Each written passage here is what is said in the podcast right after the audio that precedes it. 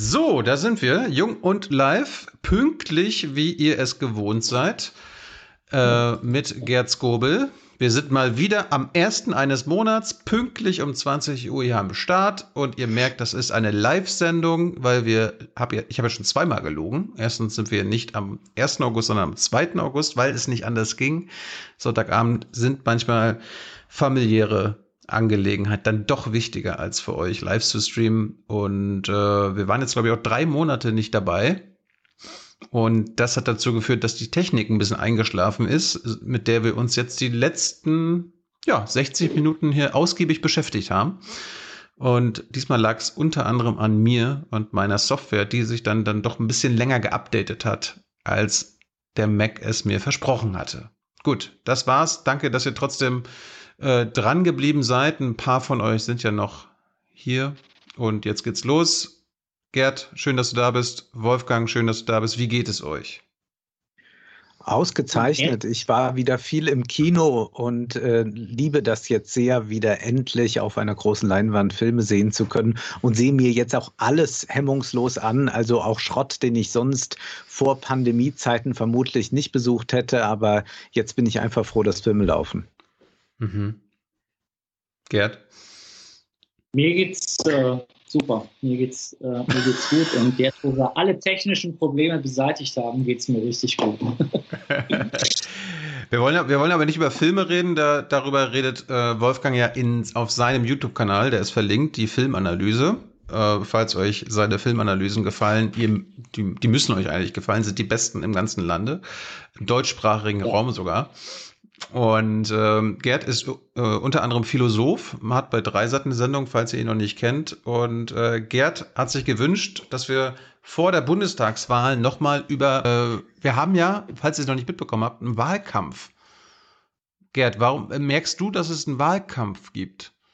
Ja, das ist genau das Problem, Tilo. Ich merke das nicht so richtig und fühle mich etwas unterfordert. Ich hatte ja irgendwie gehofft, dass es mal zum richtigen Austausch von Argumenten und, und Meinungen und Programmen käme und inhaltlich geredet würde.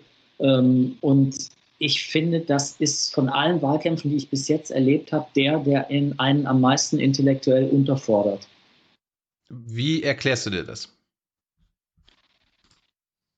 Also, ich, also eigentlich ist die, ist die Erklärung, die ich dafür finde, nur, nur die, dass man ganz bewusst an der Realität vorbeilaufen will, dass man keine Lust hat, ähm, wirklich mit den Problemen umzugehen, die tatsächlich politisch gelöst werden sollten. Und um mal ein Problem zu nennen, was viele ähm, wahrscheinlich äh, nur mittelmäßig interessiert, letztlich aber vor allen Dingen die jüngere Generation betrifft, auch wenn es nicht so aussieht auf den ersten Blick, das Rentenproblem.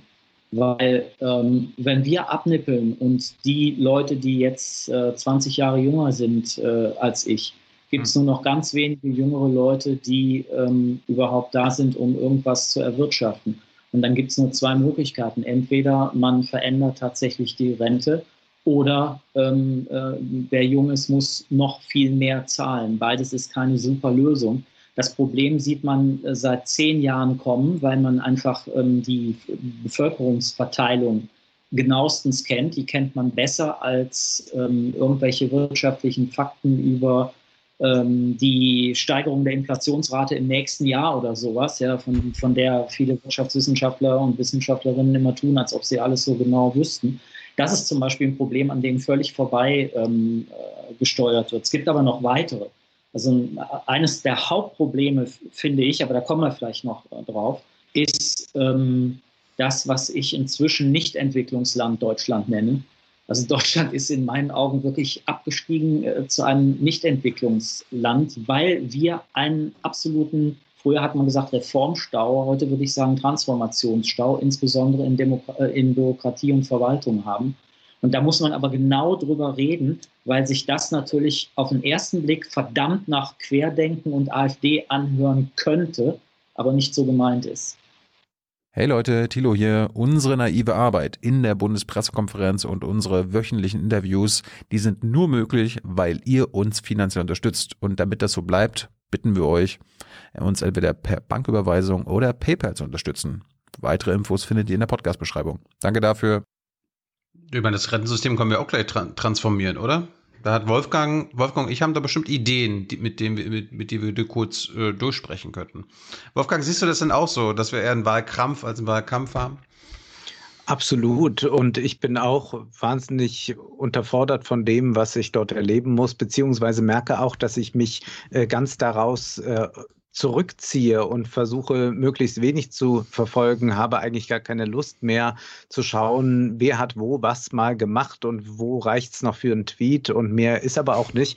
Insofern ist für mich auch schon die Bundestagswahl dann so innerlich gelaufen, merke ich dann. Ja, irgendwie wird es da eine Konstellation geben. Vielleicht wird dann, wenn es um einen Koalitionsvertrag geht, auch mal über Inhalte gestritten, aber dass das so wenig stattfindet, finde ich wirklich erstaunlich, da die Parteien ja Programme vorgelegt haben. Also ich habe die ja in Wohlstand für alle mit Ole auch äh, zum Teil schon besprochen. Und man liest ja dann 180 Seiten einer Partei zu verschiedenen Themen. Und das ist ja doch erstaunlich, dass sich da Leute mit auseinanderzusetzen scheinen in diesen Parteien, dass das aber auch von den Parteien gar nicht groß nach vorne gebracht wird. Das finde ich auch sehr erstaunlich. Also gerade auch von äh, den aus dem linken Spektrum, also damit meine ich Linke, Grüne und SPD, die also nicht versuchen, diese Themen auch einmal ganz groß zu setzen, sondern sie warten eigentlich darauf, darauf, dass sie reagieren können auf Vorwürfe der Konservativen, der Liberalen und der Rechten.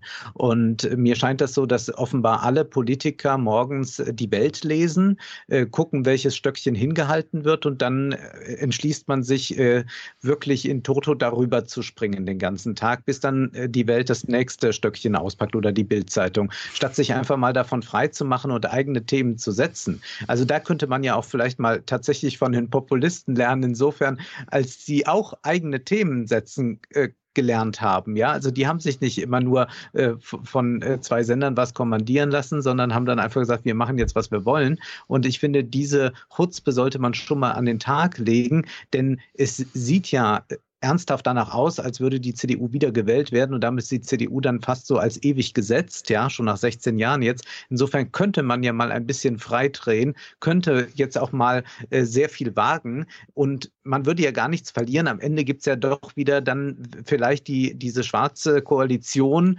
aber dann muss man ja eh unter den Rock kriechen. Das werden sie auch dann wieder machen. Aber ich finde es eigentlich interessant, äh, dass man jetzt diesen Wahlkampf überhaupt nicht nutzt, um das mal zu machen. Und Gerd hat ja gerade schon Wahnsinnsprobleme angesprochen. Das mit der Rente wäre ja eines, äh, das so viele Leute betrifft und dass man wirklich sehr intelligent auch mal thematisieren könnte. Aber wahrscheinlich hat man dann auch schon wieder Angst vor so einer Verkürzung, denn dass wir so ein demografisches Problem haben, liegt natürlich auch daran, dass wir äh, viel zu wenig Migration zulassen.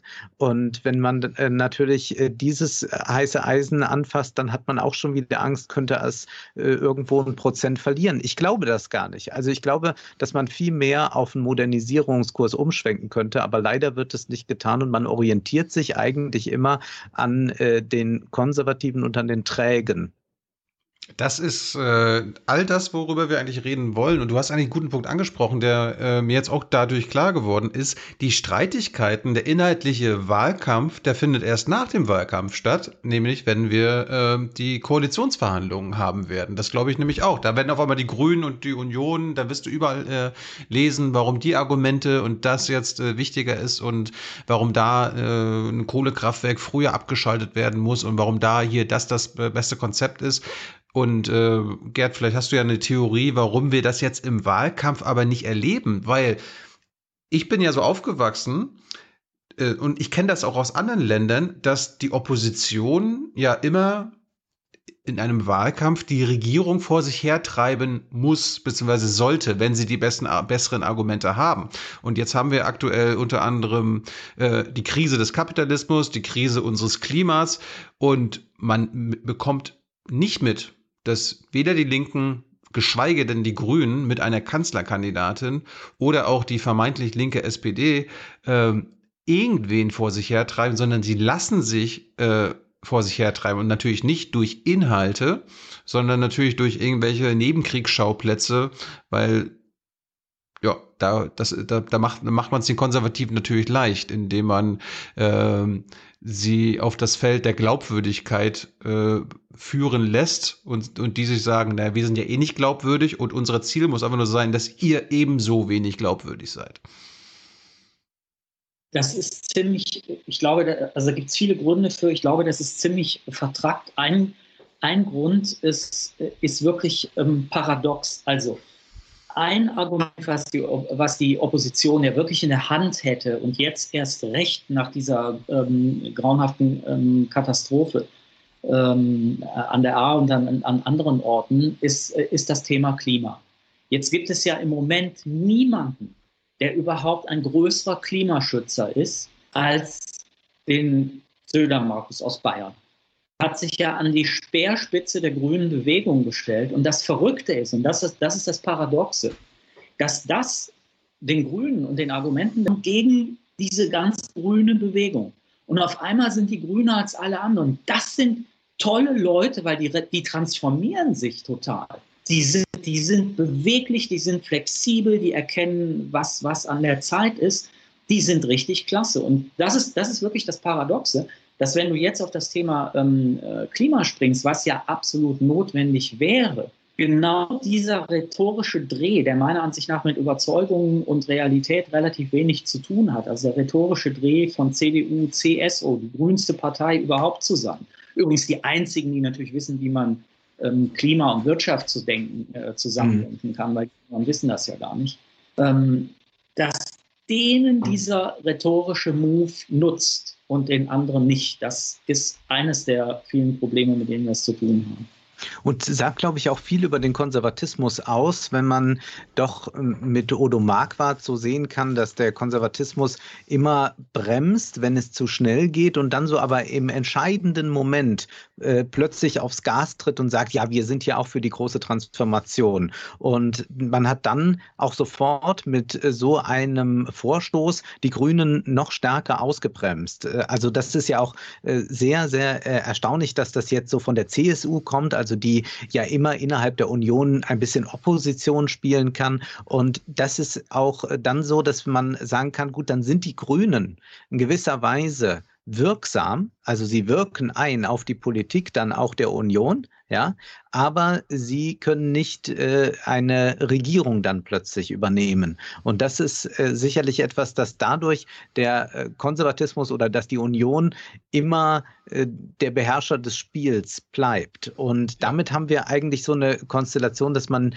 äh, immer wieder ähm, von außen denen eigentlich zuarbeitet. Und äh, es fällt natürlich auch sehr schwer, in äh, einem Parteiensystem, wie wir es haben, jetzt in so eine Radikalopposition dazu zu gehen, weil natürlich der grüne Traum war, Anfang des Jahres ja auch von der Spitze zumindest, eine schwarz-grüne Ko äh, Koalition einzugehen. Was man, glaube ich, nicht erwartet hatte, war, dass äh, die Schwarzen diese Koalition zwar eingehen würden, aber mit einer solchen Vehemenz erst einmal den politischen Gegner bekämpfen, wie das jetzt passiert ist, bis hin zu diesen ganzen merkwürdigen, kleinteiligen Vorwürfen und diesen ganzen Polemiken, um äh, nochmal ganz deutlich zu sagen, naja, wir können auch mit der FDP koalieren, während die Grünen eigentlich schon äh, ein Friedensangebot rausgegeben haben, was einfach die Union dann vielleicht akzeptiert, wenn Koalitionsverhandlungen sind. Aber jetzt besteht ja gar kein Grund dazu.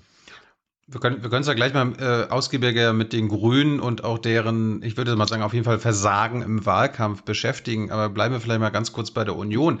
Äh, wenn wir den, wenn wir schon einen Wahlkampf haben, dann erleben wir den doch gerade, für mich jedenfalls, innerhalb der Union. Und das ist mit purer Absicht so, weil die ein doppeltes Good Cop, Bad Cop Spiel spielen. Also für die einen ist Laschet halt der, okay, der macht keine Experimente, das ist nicht so ein Schaumschläger, so ein Populist wie der Söder und äh, in Sachen Corona ist er auch nicht so hart wie der Söder. Das ist für mich der Gute bei der Union, darum kann ich die Union wählen, äh, weil er den Söder in Schach hält. Und für manche ist es genau andersrum, die würden den, die mögen den Laschet nicht sagen, ach, der ist das viel zu lasch, das ist, äh, der hat keine Ahnung, der gibt keine Interviews, aber der Söder, der traut sich. Der, der wird den Laschet vor sich hertreiben die nächsten vier Jahre. Der will auch mit den Grünen das machen. Der hat das in Bayern schon bewiesen, obwohl er noch ganz bewiesen hat. Aber der Laschet, der, der wird den Laschet auf jeden Fall einheizen. Und das ist ein doppeltes Good Cop, Bad Cop Spiel, wo die Medien natürlich auch so ein bisschen mitspielen und so tun, als ob die eigentlich gegeneinander arbeiten. Dabei ist das natürlich in einer äh, Partei und in einer, in einem äh, bei, bei Schwesterparteien das völlig normal austragen, damit die Öffentlichkeit oder die Bevölkerung sagt so, Ja, gut, am Ende, der eine wird den anderen in Schach halten. Das ist, äh, da, da kann ich mir sicher sein, dass die nicht in, äh, über die Stränge schlagen.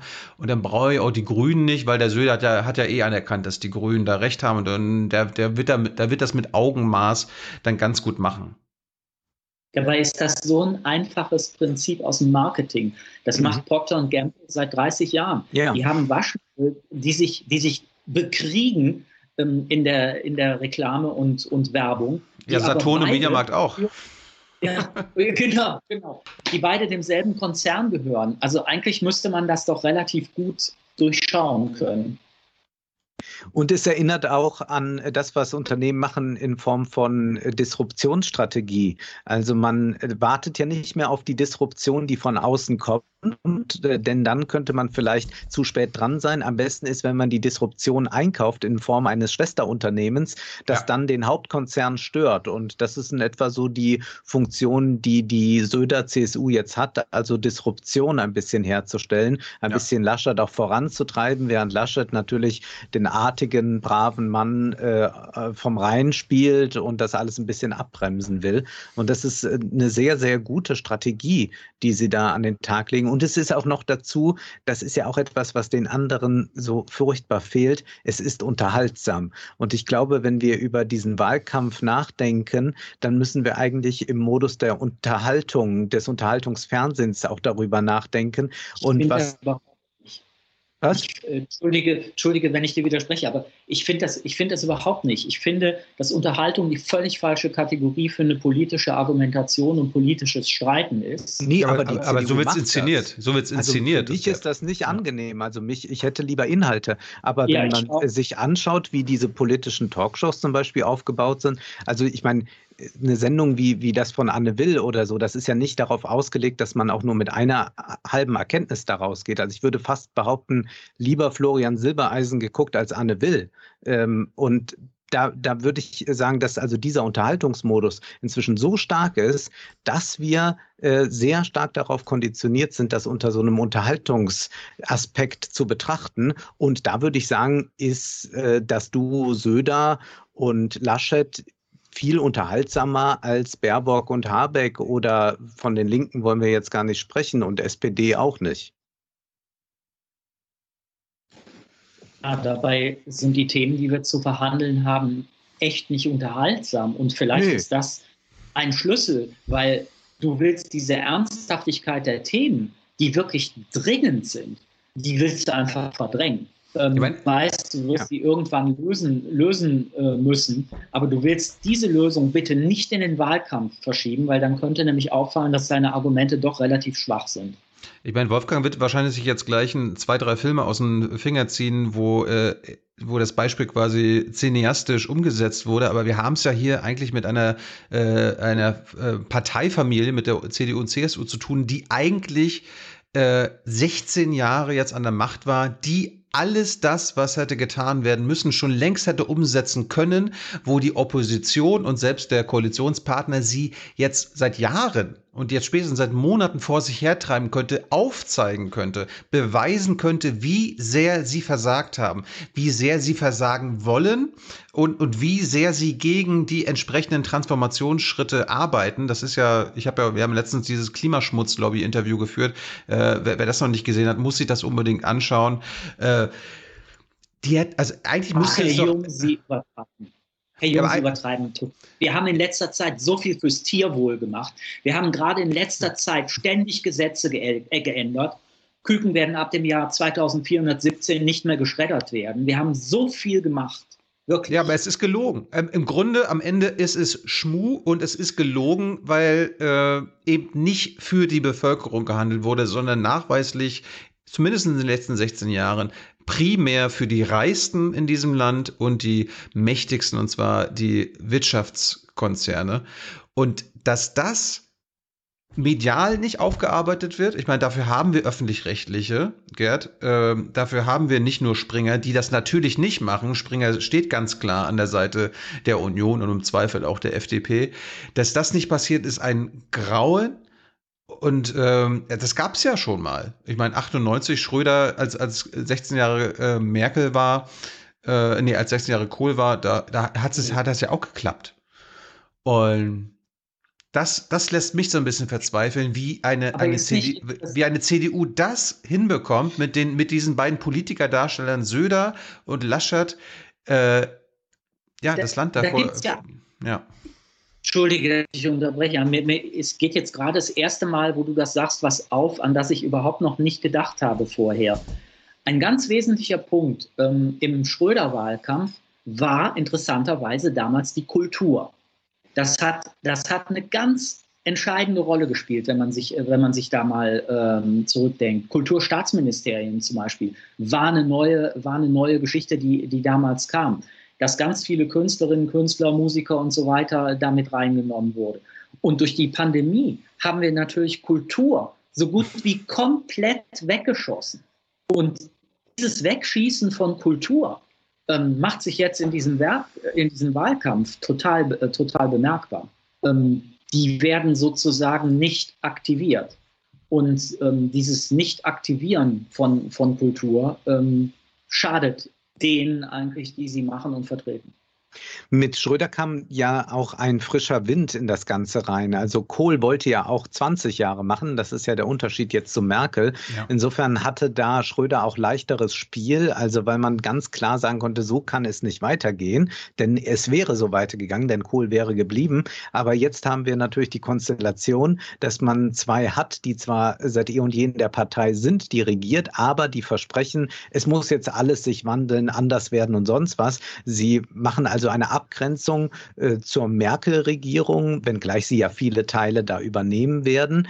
Und es ist aber auch interessant, das äh, kann man sehr gut in der Bundespressekonferenz mit Merkel nochmal nachvollziehen, wie Konservative es auch immer wieder schaffen, zu zeigen, dass sie nicht anders handeln konnten. Also es gibt hm. immer wieder diesen Verweis darauf, ja, es waren Bemühungen da und sicherlich hätte man noch kräftiger das anfassen können, beherzter. Mehr war nicht solche drin. Formulierungen kommen dann, aber mehr war nicht drin und hm. das ist dann auch fast wie so höhere Gewalt und natürlich gibt es auch da ganz viele äh, Dinge, die zu beachten sind und natürlich gibt es da widerstreitende Kräfte und selbstverständlich kann man nicht im Alleingang als Kanzlerin alles durchziehen, aber ich finde, dass sie immer sehr gute Begründungen liefern, die auch sofort für einen nach nachvollziehbar werden, während das andere, was alles versäumt wurde konkret und was wirklich nicht nur versäumt wurde, sondern falsch gemacht wird permanent. Äh, Gerd hat es ja gerade nochmal in Bezug auf Klöckner angesprochen.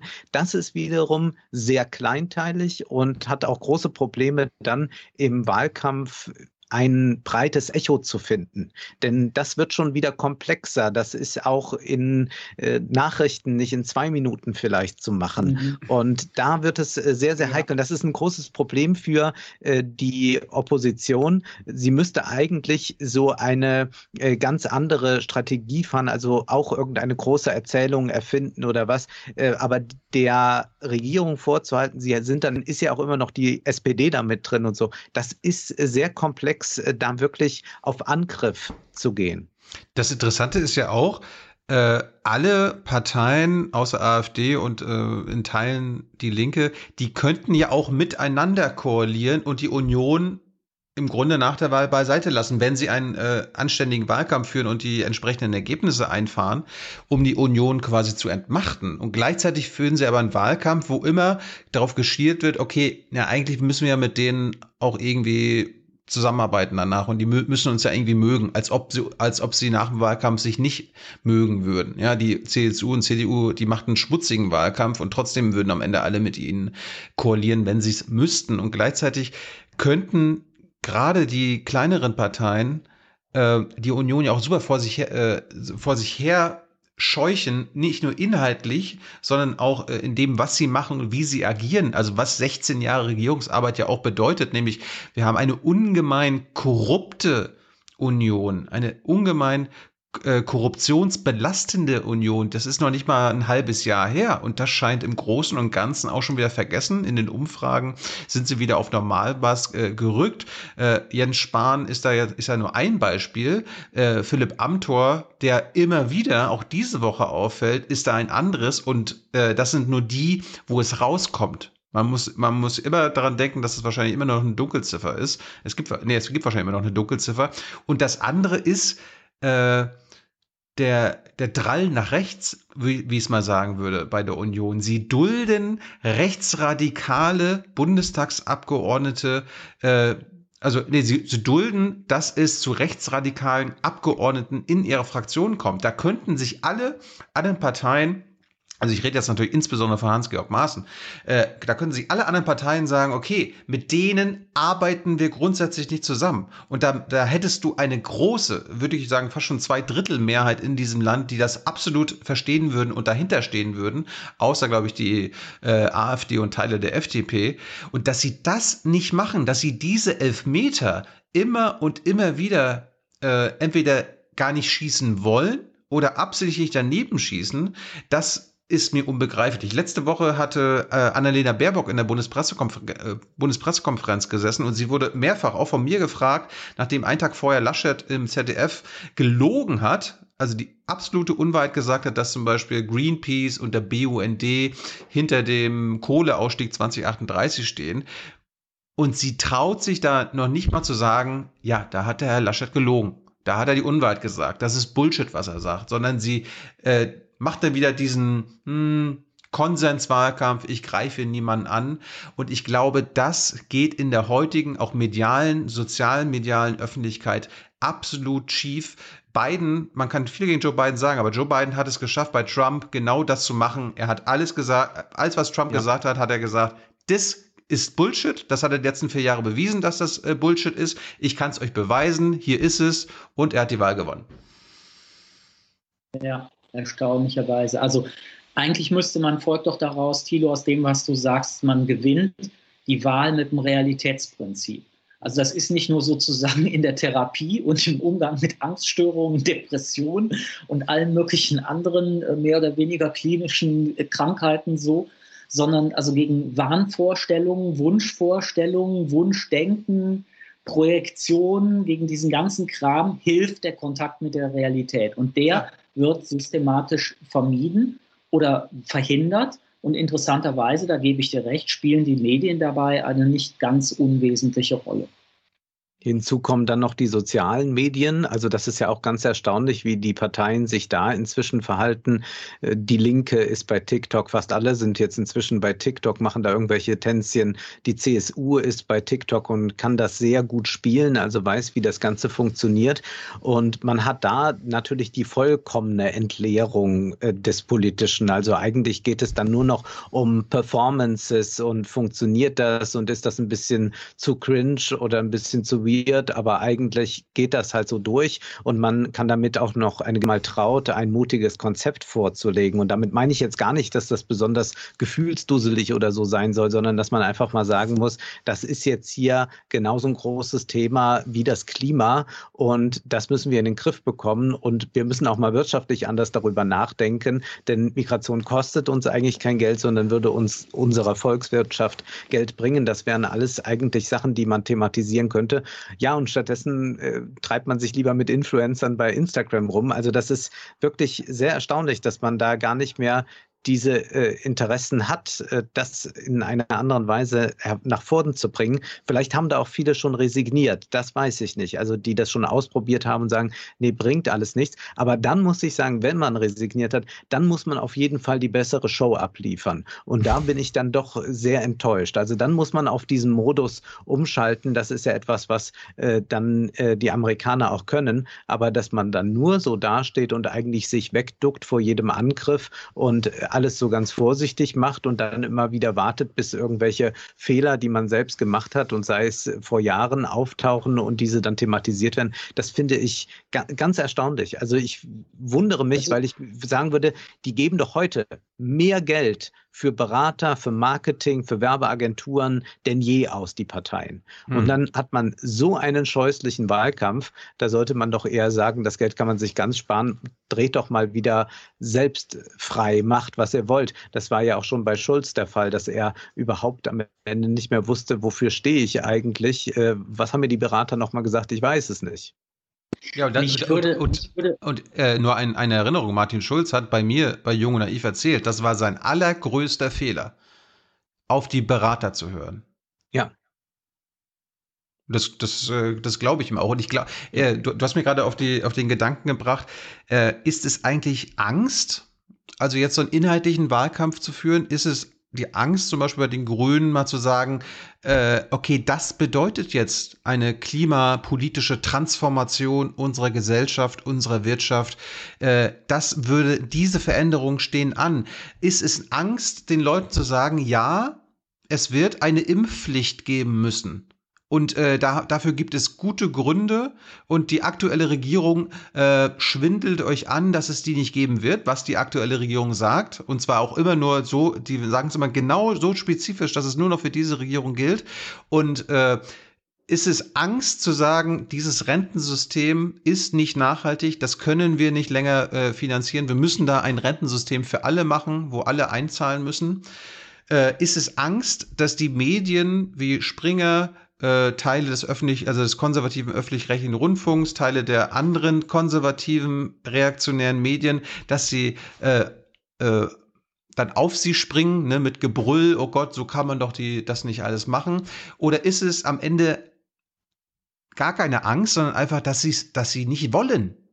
Dass sie einfach nicht die wirklichen Transformationen angehen wollen, weil bei allen Punkten, jetzt zum Beispiel bei den Medien, kann man ja in anderen Ländern sehen, die äh, Oppositionsparteien konnten am Ende selbst gegen die großen Medien die, äh, die Wahl gewinnen. Das war äh, in Amerika, na gut, jetzt äh, in Amerika mit Sanders aber Sanders hat es trotz des medialen Widerstands geschafft, ganz, nach, also ganz weit nach oben zu kommen. Corbyn hat es geschafft. In anderen Ländern, wie in Frankreich, in Italien mit der, mit der, äh, mit der Fünf-Sterne-Bewegung, in, in Spanien, da waren die großen Medien immer absolut und zwar absolut gegen diese äh, aufstrebenden Parteien. Das ist ja bei uns überhaupt nicht der Fall. Und wenn hier die besseren Argumente sind, dann frage ich mich, ist das am Ende wirklich eine Angst oder ist es dann dann doch vielleicht einfach nicht Unkenntnis, sondern ein Unwille, Gerd? Also, ich glaube, man muss unterscheiden zwischen einer emotionalen Komponente, die das Problem hat, was du gerade aufgezeigt hast, und da spielt Angst ähm, die große Rolle. Und es gibt, wie soll ich mal sagen, eine kognitiv-inhaltlich-politische. Und das ist das, ähm, was ich, äh, was sozusagen äh, weniger schlimm auf den ersten Blick ist äh, wie Angst, aber ebenso wirksam, nämlich Ratlosigkeit. Mhm. Und dann gibt es natürlich noch die, die keine ähm, Transformation wollen. Da hast du völlig recht. Im Übrigen ist die ganze äh, Rechte, äh, gehört die ganze Rechte dazu. Die wollen nämlich deshalb keine Transformation, weil sie das ganze System umstürzen wollen. Das System, sagen die, ist nicht mehr tra zu transformieren. Das fing mit dem EU an, ja. mit der EU an. Ähm, das geht mit dem Euro weiter. Ähm, dann äh, Deutschland ist immer noch ein besetzter Staat von den alliierten Mächten. Das geben die ja gar nicht zu. Also das müssen wir, das müssen wir dringend ändern. Lassen wir das mal, diesen Schwachsinn mal, mal raus. Dann bleibt also das, ähm, das Problem, wir wissen, wir müssen eine Transformation und mehrere Transformationen bewältigen, weil wir in Zeiten einer Vielfachkrise leben. So, und dann in der Tat, das macht erstmal Angst. Ich glaube, das spielt eine große Rolle. Ich glaube, dass wir Deutschen tendenziell eher so zu den gemütlicheren Europäern äh, gehören, weil es uns ja auch lange Zeit wirtschaftlich ganz, ganz gut ja. ging. Ähm, aber was also für mich jetzt eigentlich der, der wichtigere Punkt ist, ich habe das Gefühl, es gibt eine vollkommene inhaltliche Ratlosigkeit. Ähm, und die hatten, das, die hatten Philosoph, das klingt jetzt komisch, aber die hatten einen philosophischen Kern. Oder wenn du sogar willst, einen naturwissenschaftlichen Kern. Und dieser naturwissenschaftliche Kern ist, ist ganz einfach der, unsere Welt ist, unsere Wirklichkeit ist in maximaler Weise komplex. Komplexe Systeme kannst du wissenschaftlich beschreiben. Die, die zeichnen sich unter anderem dadurch aus, dass sie hochinteraktiv sind, dass sie nicht linear sind und dass sie aus prinzipiellen Gründen nicht prognostizierbar sind.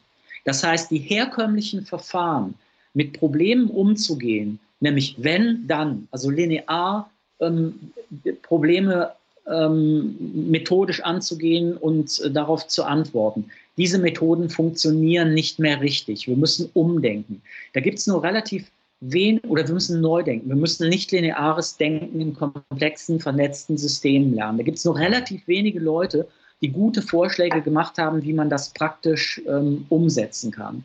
Also ich würde, ich würde das gerne, ähm, aber ich will jetzt nicht zu viel reden, das können wir vielleicht gleich nochmal machen. Ich würde das gerne mal an einem ähm, Beispiel durchdiskutieren, was, was äh, und da wird mich sehr eure Meinung interessieren, äh, was am Anfang so ein bisschen nebensächlich erscheint, meiner Ansicht nach aber ähm, ein Hauptproblem in der ganzen Sache ist, nämlich jede Demokratie braucht Institutionen. Jede Demokratie braucht gut funktionierende Verwaltungen. Warum? Sieht man in Afrika, habe ich keine guten Institutionen, habe ich keine Appellationsinstanzen und kann mein Freiheitsrecht, meine, meine Meinung, meine Stimme nicht durchbringen. Das Problem ist, dass wir Administrationen haben, die nicht wissen, wie sie sich transformieren und verändern können, die in einem von ähm, einer ausschließenden Bestimmungen umherirren. Ähm, die Grünen wissen nicht richtig, wie sie mit dem Problem der Verwaltung, sozusagen der, der Ordnung im zweiten Glied umgehen äh, sollen. Äh, warum? Naja, weil das lange Jahre eben äh, von CDU, CSU bzw. SPD dominiert wurde. So, jetzt höre ich mal auf. Also das, das würde mich mal sehr interessieren, was ihr dazu denkt. Das finde ich hochinteressant und ich würde da gerne mal einhaken. Und zwar ist ja jemand wie Wolfgang Streeck der Ansicht, dass äh, wir tatsächlich so eine Komplexität vorfinden, dass wir aber ein Problem haben, wenn Staaten äh, zu sehr zum Beispiel sich zusammenschließen und so etwas wie eine EU werden, also wieder äh, komplexe Strukturen aufbauen, dass dann die Regierungsfähigkeit eher nachlässt, dass auch oft äh, Enddemokratisierung damit einhergeht und dass vielleicht auch dann zum Beispiel so etwas wie die Verwaltung nicht mehr richtig funktioniert, weil es einfach zu groß ist, als dass man es noch sinnvoll regieren kann. Äh, wäre also eine Antwort auf diese von dir diagnostizierte Komplexität, dass man nicht noch eine Komplexität dem entgegensetzt, sondern dass man versucht, einfachere Strukturen, also zum Beispiel auf nationalstaatlicher Ebene zu schaffen, die diese Komplexität nicht hemmt, aber sie vernünftiger lenkt. Ich glaube nicht, dass das möglich ist. Du kannst ein komplexes System äh, wie, ein, wie ein Ökosystem oder äh, Netzwerk oder äh, keine Ahnung, das, das äh, europäische Stromnetz, das kannst du nicht einfacher lenken. Es gibt keine einfachen Algorithmen, darauf läuft es ja letztlich raus. Es gibt keine einfachen Algorithmen, um komplexe Systeme zu steuern. Also das kann man, das kann man mit, mit Luhmann, äh, mit jeder Menge ähm, Physik und Naturwissenschaft, kann man das meiner Ansicht nach gut begründen. Also die, die Rechte will uns weismachen, dass die Antwort auf Komplexität Einfachheit und lineares Denken und gerade einfache Lösungen ist. Genau das halte ich für grundfalsch. Ich glaube, genau das geht nicht. Nur haben wir ja auch diesen Diskurs der Komplexität bei Neoliberalen wie Hayek, der so gar so weit geht zu sagen, wir können überhaupt nicht mehr kontrollieren, planen. Äh, der Markt hat eine solche Komplexität, dass niemand wirklich Kenntnisse darüber hat. Und deshalb müssen wir es dem Markt und auch seiner Kontingenz überlassen, das Ganze zu regeln. Und gerade darf dann der Staat nicht mehr interventionistisch sein, während uns ja jetzt gerade der amerikanische Präsident zeigt, nein, wir rücken ab von diesem neoliberalen Paradigma und treten wieder als ein starker Staat in Erscheinung, der sagt, hier ist das Geld, das wird investiert, das ist unser Zukunftsprojekt und wir machen auch ein bisschen mehr Protektionismus. Du hast vollkommen recht. Also Hayek ist, das ist neoliberal. Ähm, und die Antwort, also wir können überhaupt nicht mehr steuern, wir können überhaupt nicht mehr gestalten, ist meiner Ansicht nach nichts anderes als eine ebenso schwachsinnige Ideologie wie die, wir können alles einfach, äh, einfach und, und linear machen. Und die moderne Variante dessen, was du sagst, ist ja die Idee, naja, wir können es nicht, aber diese Algorithmen, also diese intelligenten Maschinen, die können das doch. Das ist genau derselbe Schwachsinn. Ähm, aus verschiedenen Gründen äh, können wir auch noch drüber reden, aber führt jetzt äh, zu weit. Das ist im Grunde genommen nur eine Erneuerung genau dessen, was du äh, gerade als neoliberales Paradigma ähm, angeführt hast, mit einer technoiden Lösung. Die bringt es die bringt's aber auch nicht, weil die Probleme nicht algorithmisierbar sind. Sind sie nicht. Mhm. Und wäre man dann aber eigentlich so weit zu sagen, so wie die Parteien momentan funktionieren und auch Wahlkämpfe funktionieren, nämlich ganz klar personenfixiert, das ist etwas, was eigentlich mit einer Komplexität, wie du sie beschrieben hast, nichts zu tun hat. Äh, das ist ja eine ganz drastische Vereinfachung, die dann am Ende auf so einen Endkampf hinausläuft. Wer wird es dann jetzt? Äh, kann sie Kanzlerin und so weiter?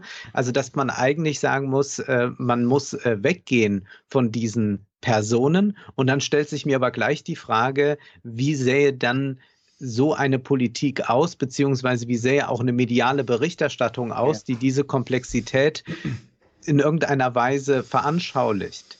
Und jetzt kommen wir zu einem der vielen Kerne meiner Ansicht nach die, äh, dieser, dieser Diskussion und des Wahlkampfs. Die Grünen haben das meiner Ansicht nach probiert mit Habeck und Baerbock, mhm. zu sagen, wir lassen uns nicht darauf ein, ähm, von Anfang an zu personalisieren. Warum? Wir können solche Probleme überhaupt nur als Netzwerk übersetzt, als Team lösen. Und dann, kaum war das, also das haben die meiner Ansicht nach super über die Bühne ja. äh, gebracht. Kaum war Baerbock die Kandidatin, haben es die Gegner und Gegnerinnen geschafft, diese, diese nicht personalisierte Option zu personalisieren, indem sie nämlich gesagt haben, ey Leute, Baerbock, das ist doch die völlig falsche. Die, die faked nicht nur alles, die hat überhaupt keinen Abschluss, die war wahrscheinlich noch nie auf einer Schule. Der Habeck wäre doch viel besser. Und mit dieser erneuten Personalisierung einer Entscheidung, die längst schon getroffen war, haben sie es geschafft, bis die Flutkatastrophe kam, also die, die Hochwasserkatastrophe, haben sie es ernsthaft geschafft, ähm, diesen, diesen Ansatz, der meiner Ansicht nach der einzig vernünftige ist, und das, das ist unabhängig von irgendwelchen äh, Parteien, nämlich Komplexität mit Teamstrukturen zu begegnen und nicht mit Einzelkämpfern ähm, das ist zerstört. Jetzt ist ich wieder will, alles äh, personalisiert. Mhm. Ihr, habt, ihr, habt, ihr habt vollkommen recht, äh, obwohl ich jetzt auch die Intellektualität äh, gerade von Baerbock in Sachen unserer komplexen Probleme anzweifeln würde. Ich glaube, wir haben allgemein, gerade auch im Vergleich zu anderen Ländern, deren Sprache wir noch verstehen, ich finde sehr, mh, hm, ja, sehr einfache PolitikerInnen, ähm, die, glaube ich, im Großen und Ganzen auch noch nicht wirklich verstanden haben, was, was zu tun ist und wie man das am besten kommuniziert. Und, und was du gerade beschrieben hast mit Baerbock, äh, vor ihrer Kandidatur war es ja genau andersrum. Da wollten ja quasi die Gegner Habeck verhindern, haben alles dafür getan, dass er im Vergleich zu Baerbock eigentlich die absolut schlechtere Wahl wäre, der in jedem zweiten Interview sich irgendwie verheddert und so weiter, äh, äh, immer wieder irgendwie Quatsch erzählt und Baerbock doch eigentlich als Frau das Aushängeschild der Grünen sein äh, müsste und sein sollte. Und dann ist man, wer weiß, vielleicht auch in die Falle getappt und war sich zu sicher und ist jetzt quasi mit der Kandidatin Baerbock. Ähm, ja, ich glaube, da hat man sich keinen Gefallen getan. Ich glaube, äh, es ist bekannt, dass Wolfgang und ich auch eher für einen Robert Habeck plädiert hatten, der natürlich auch kein perfekter, keiner, niemand ist ein perfekter Kandidat. Also mich hat aber, keiner gefragt, aber aus strategischen ja. Gründen hätte ich gesagt, also wenn man sich überhaupt für einen Kandidaten entscheidet, vielleicht hätte man es aber auch mal gar nicht machen müssen. Ja, das, Und, das, darauf das, wollte ich gerade kommen. Darauf wollte ich gerade kommen, ja. ja. Darauf, da, darauf wollte ich ja eh, eh, kommen. Warum hat man sich überhaupt in diese Falle begeben, diese Personalisierung mitzumachen und die äh, Kanzlerkandidatur aufzurufen? Man hätte ja auch sagen können, nein, wir treten ja als Team an, als grüne Partei, wir, äh, wir entpersonalisieren das, äh, wir wir klären für den Fall der Fälle, dass wir einen Kanzler oder eine Kanzlerin stellen können, dass nach der Wahl bei unserer Basis, dann äh, kann die Basis, unsere Partei als Ganzes entscheiden, wer dort Kanzler oder Kanzlerin werden soll, was die Grünen ja jetzt im Vorfeld nicht getan haben. Die Grünen haben sich vielleicht getrieben durch die Konservativen und die Medien, äh, haben sich an sich selbst verraten und keinen basisdemokratische Entscheidung gemacht, so wie es in den letzten 40 Jahren der Fall war. Also immer vorher wurden äh, die SpitzenkandidatInnen, das waren ja meistens immer zwei, von der Basis gewählt. Und diesmal mhm. war es nicht so. Diesmal war es das, was sie all die Jahre äh, bei den anderen kritisiert haben und zwar zu Recht kritisiert haben, diese Hinterzimmerdeals, diese, ähm, okay, im Hinterstübchen äh, wird dann mal entschieden, okay, Annalena, du macht's. Und das war ja bei denen wirklich nochmal die absolute Elitenentscheidung, nämlich nur die beiden konnten es entscheiden und die Partei hatte signalisiert, okay, ihr werdet es schon wissen. Anstatt zu sagen, okay, wir wollen es beide, ihr entscheidet. So wie es am Ende ja bei Biden und Sanders war. Interessant an dem, was du sagst, Thilo, ist ja, dass im Grunde genommen die SPD genau dieses Modell gemacht hat. Die haben ja sozusagen interne Pluralität ähm, aufleben lassen kleine Teams gebildet, die dann gegeneinander angetreten sind, äh, zum Schluss die, die Basis befragt. Ähm, der einzige Fehler war möglicherweise, die Teams so klein zu machen und immer nur zwei zuzulassen, äh, nach Möglichkeit Mann und Frau. Ne? Ähm, also die waren ja, und, eigentlich mit und auf Gesine Schwan hätte man vermutlich auch verzichten können. Also die waren eigentlich früher mit der, mit der Idee und dahinter steht meiner Ansicht nach die Einsicht, dass, dass Politik komplexe Strukturen braucht ähm, in, der, in, der, in der politischen Entscheidungsfindung, aber nicht wie, wie der Pandemiestab, der im Bundeskanzleramt getagt hat, nämlich, ähm, ne, wie soll man sagen, durch die Ministerpräsidenten, Präsidentinnen repräsentierte äh, Vielfalt und Komplexität, die aber komplett untransparent ist, weil du nicht wusstest, was die hinter verschlossenen Türen überhaupt reden wer da zu Wort kommt und so weiter und wie. Also ich, mir scheint, dass, dass die Parteien der, der, dem, dem Problem, also dem methodischen Problem auf der Spur sind, aber keiner traut sich das wirklich zu benennen und zu sagen, Leute, wir haben eine Vielfachkrise. Die können wir nicht mit den Mitteln wie bisher bewältigen. Wir müssen neu anfangen. Wir brauchen, wir brauchen Modelle. Und ja, die Wahrheit ist, wir werden experimentieren müssen. Und da kommt dein Punkt, Thilo, äh, ins Spiel, nämlich mit der Angst. Um Gottes Willen. Ich wähle doch nicht Leute, die experimentieren wollen. Das geht ja im Labor schon oft genug schief. Geschweige denn in der Politik, wenn so viele experimentieren. Das ist der Punkt, das ist der Punkt der Angst. Und deshalb ist diese Mischung aus intellektueller Ratlosigkeit oder methodischer Ratlosigkeit und Angst so fatal und tödlich und führt dazu, dass wir nicht transformieren. Und das ist ja auch wieder der Erfolg der Reaktionären, äh, habe ich nämlich von Wolfgang gelernt. Im Grunde macht die CDU ja das Experiment, indem sie sagt, auch die FDP, du, wir warten einfach, bis die Technik äh, uns rettet. Ne? In Sachen Corona, ja. mit irgendwelchen Tests, äh, in Sachen Klimaschutz, äh, da, werden die, da wird das CO2 aus der Atmosphäre geholt. Das ist eigentlich das Experiment. Das ist eigentlich die Utopie. Und das, was Grüne und auch Progressive fordern, ist ja genau das, was schon auf dem Tisch liegt, was wir schon längst machen können. Die Lösungen sind ja schon da. Das sind ja keine Experimente mehr. Die Experimente waren, liefen die letzten 30 Jahre in Sachen Klimaschutz. Und jetzt wissen wir, was funktioniert, was funktionieren kann und was funktionieren wird. Und es wird nicht gemacht. Und das, da stecken natürlich viele Interessen dahinter. Ja, und ich möchte das mal gerade. Die Propaganda, ein Satz noch. Die Propaganda geht so, dass wir sozusagen die, Experiment, die scheinbaren Experimentierer überholen durch Technik, diese blöden analogen Sirenen abschaffen und, das, und eine super coole, ähm, allerdings netzbezogene Warnstruktur aufbauen fürs Ahrtal, mhm. die aber dann versagt. Und wir haben ein solches Experiment auch in den vergangenen 30 Jahren gehabt, insofern als die Kanzlerin in der Bundespressekonferenz ja auf das Thema Gleichberechtigung von Mann und Frau angesprochen wurde. Und dann sagte sie ja, als sie 1990 anfing, da hätte sie sich das alles leichter vorgestellt. Und jetzt hat sie eigentlich mal so 30 Jahre zugeguckt, wie das so läuft und muss jetzt sagen, nee, man muss wohl doch äh, zum Teil quotieren oder muss dies und das machen. Also man muss Politik machen, sagt sie eigentlich. Und sie dachte, das wird schon irgendwie so laufen und Unternehmen werden sich entwickeln, transformieren und die machen das schon. Und nun 2021 sitzt sie da und sagt, ja, 1990 habe ich mir das leichter vorgestellt, stellt sich heraus, ist aber anders.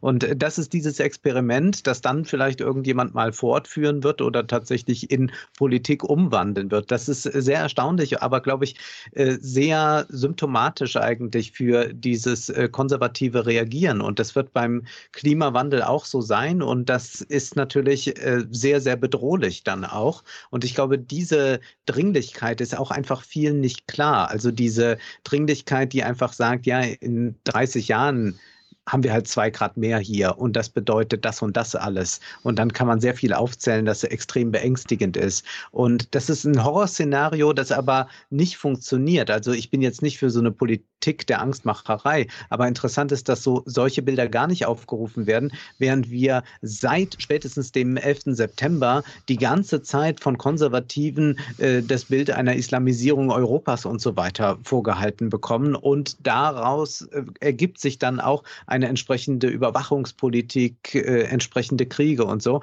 Aber hier, wo die Klimakatastrophe ja jetzt schon da ist, hier bei uns und natürlich auch viele weitere Ereignisse folgen werden in den nächsten 20, 30 Jahren, ist das nach wie vor nicht präsent. Und das ist ein erstaunlicher Verdrängungsmechanismus, äh, den, glaube ich, die Konservativen sehr gut verstehen zu nutzen für sich. Also ich glaube schon, dass die das begriffen haben. Also das glaube ich äh, äh, sehr, sehr wohl, dass die das begriffen haben. Ich glaube, dass sie aber daraus eine andere Strategie ableiten, beziehungsweise dass sie wissen, wie sie das ordentlich nutzen können. Ich muss dran denken, es gab äh, jetzt die ZDF-Hit-Parade noch mal so ein Revival, das Thomas Gottschalk moderiert hat. Und am Ende sang Roland Kaiser. Und dann sagte Thomas Gottschalk äh, ganz wunderbar, ja, und wir wissen, die Zeiten sind unruhig und so, aber solange Roland Kaiser noch Santa Maria singt, ist noch alles in Ordnung. Und ich glaube, dieser Satz ist eigentlich der Satz, äh, den die CDU sich auf die Fahnen schreiben könnte. Wir versuchen mal noch irgendwie zu suggerieren, dass noch alles wie immer ist. Roland Kaiser singt noch mal Santa Maria. Und genau. das ist äh, etwas, was enorm gut funktioniert in der Bevölkerung. Ja, aber du, du, hast doch, du, du, hast doch mal in einer Politikanalyse das auch so auf den Punkt gebracht. Die äh, Konservativen machen immer das, äh, was eh gemacht wird, nur 20 Jahre später. Ja. Sie wissen ganz genau, dass wir jetzt einen Transformationsprozess einleiten, äh, einleiten müssen. Wir, sie wissen ganz genau, dass dieses Rentensystem, Gerds Rentensystem, äh, nicht stabil ist. Äh, sie wissen ganz genau, dass für Gleichberechtigung äh, und äh, äh, was für Frauen und Minderheiten getan werden muss. Sie wissen ganz genau, dass die Ungleichheit so krass ist wie nie zuvor. Und sie wissen auch, was, was getan werden muss. Nur jetzt nicht. In 20 Jahren. Und dann, dann, dann, dann wollen sie es aber nicht mehr umstoßen. Das ja. ist ja das Prinzip von Konservare, also bewahren. Ja. Wir bewahren das Normal, das wir hatten. Und unser Ziel ist es, in dieses alte Normal zurück, ähm, äh, zurückzukommen. Ja, aber das, das ist, das, so nee, nee, nein, Gerd, Gerd, das ist nicht konservieren, das ist verhindern, das ist was anderes. Jetzt, es hat eine richtig. Es hat ab einem bestimmten Schwellenwert, ab einem Kipppunkt, erreicht das, ähm, ist das nicht mehr ein Bewahren, sondern ist das ein Verhindern. Äh, die, eine Antwort auf einen Kipppunkt ist und einen weiteren Kipppunkt hervorruft. Und du kannst nicht genau vorher absehen, in welche Richtung es gehen wird. Es, es ist so. Mhm. Und wir haben aber auch bei den anderen Parteien, wenn man sich zum Beispiel Wahlplakate ansieht, auch Bildwelten, die eigentlich an das Wohlvertraute appellieren. Also zum Beispiel die grünen äh, Wahlplakate, die haben zwar das ein bisschen modernisiert und da treten natürlich modernere Väter in Erscheinung als auf CDU-Plakaten der 90er Jahre, aber dennoch gibt es eigentlich auch da äh, so eine Kontinuitätserzählung, die ist äh, ganz wichtig, ja.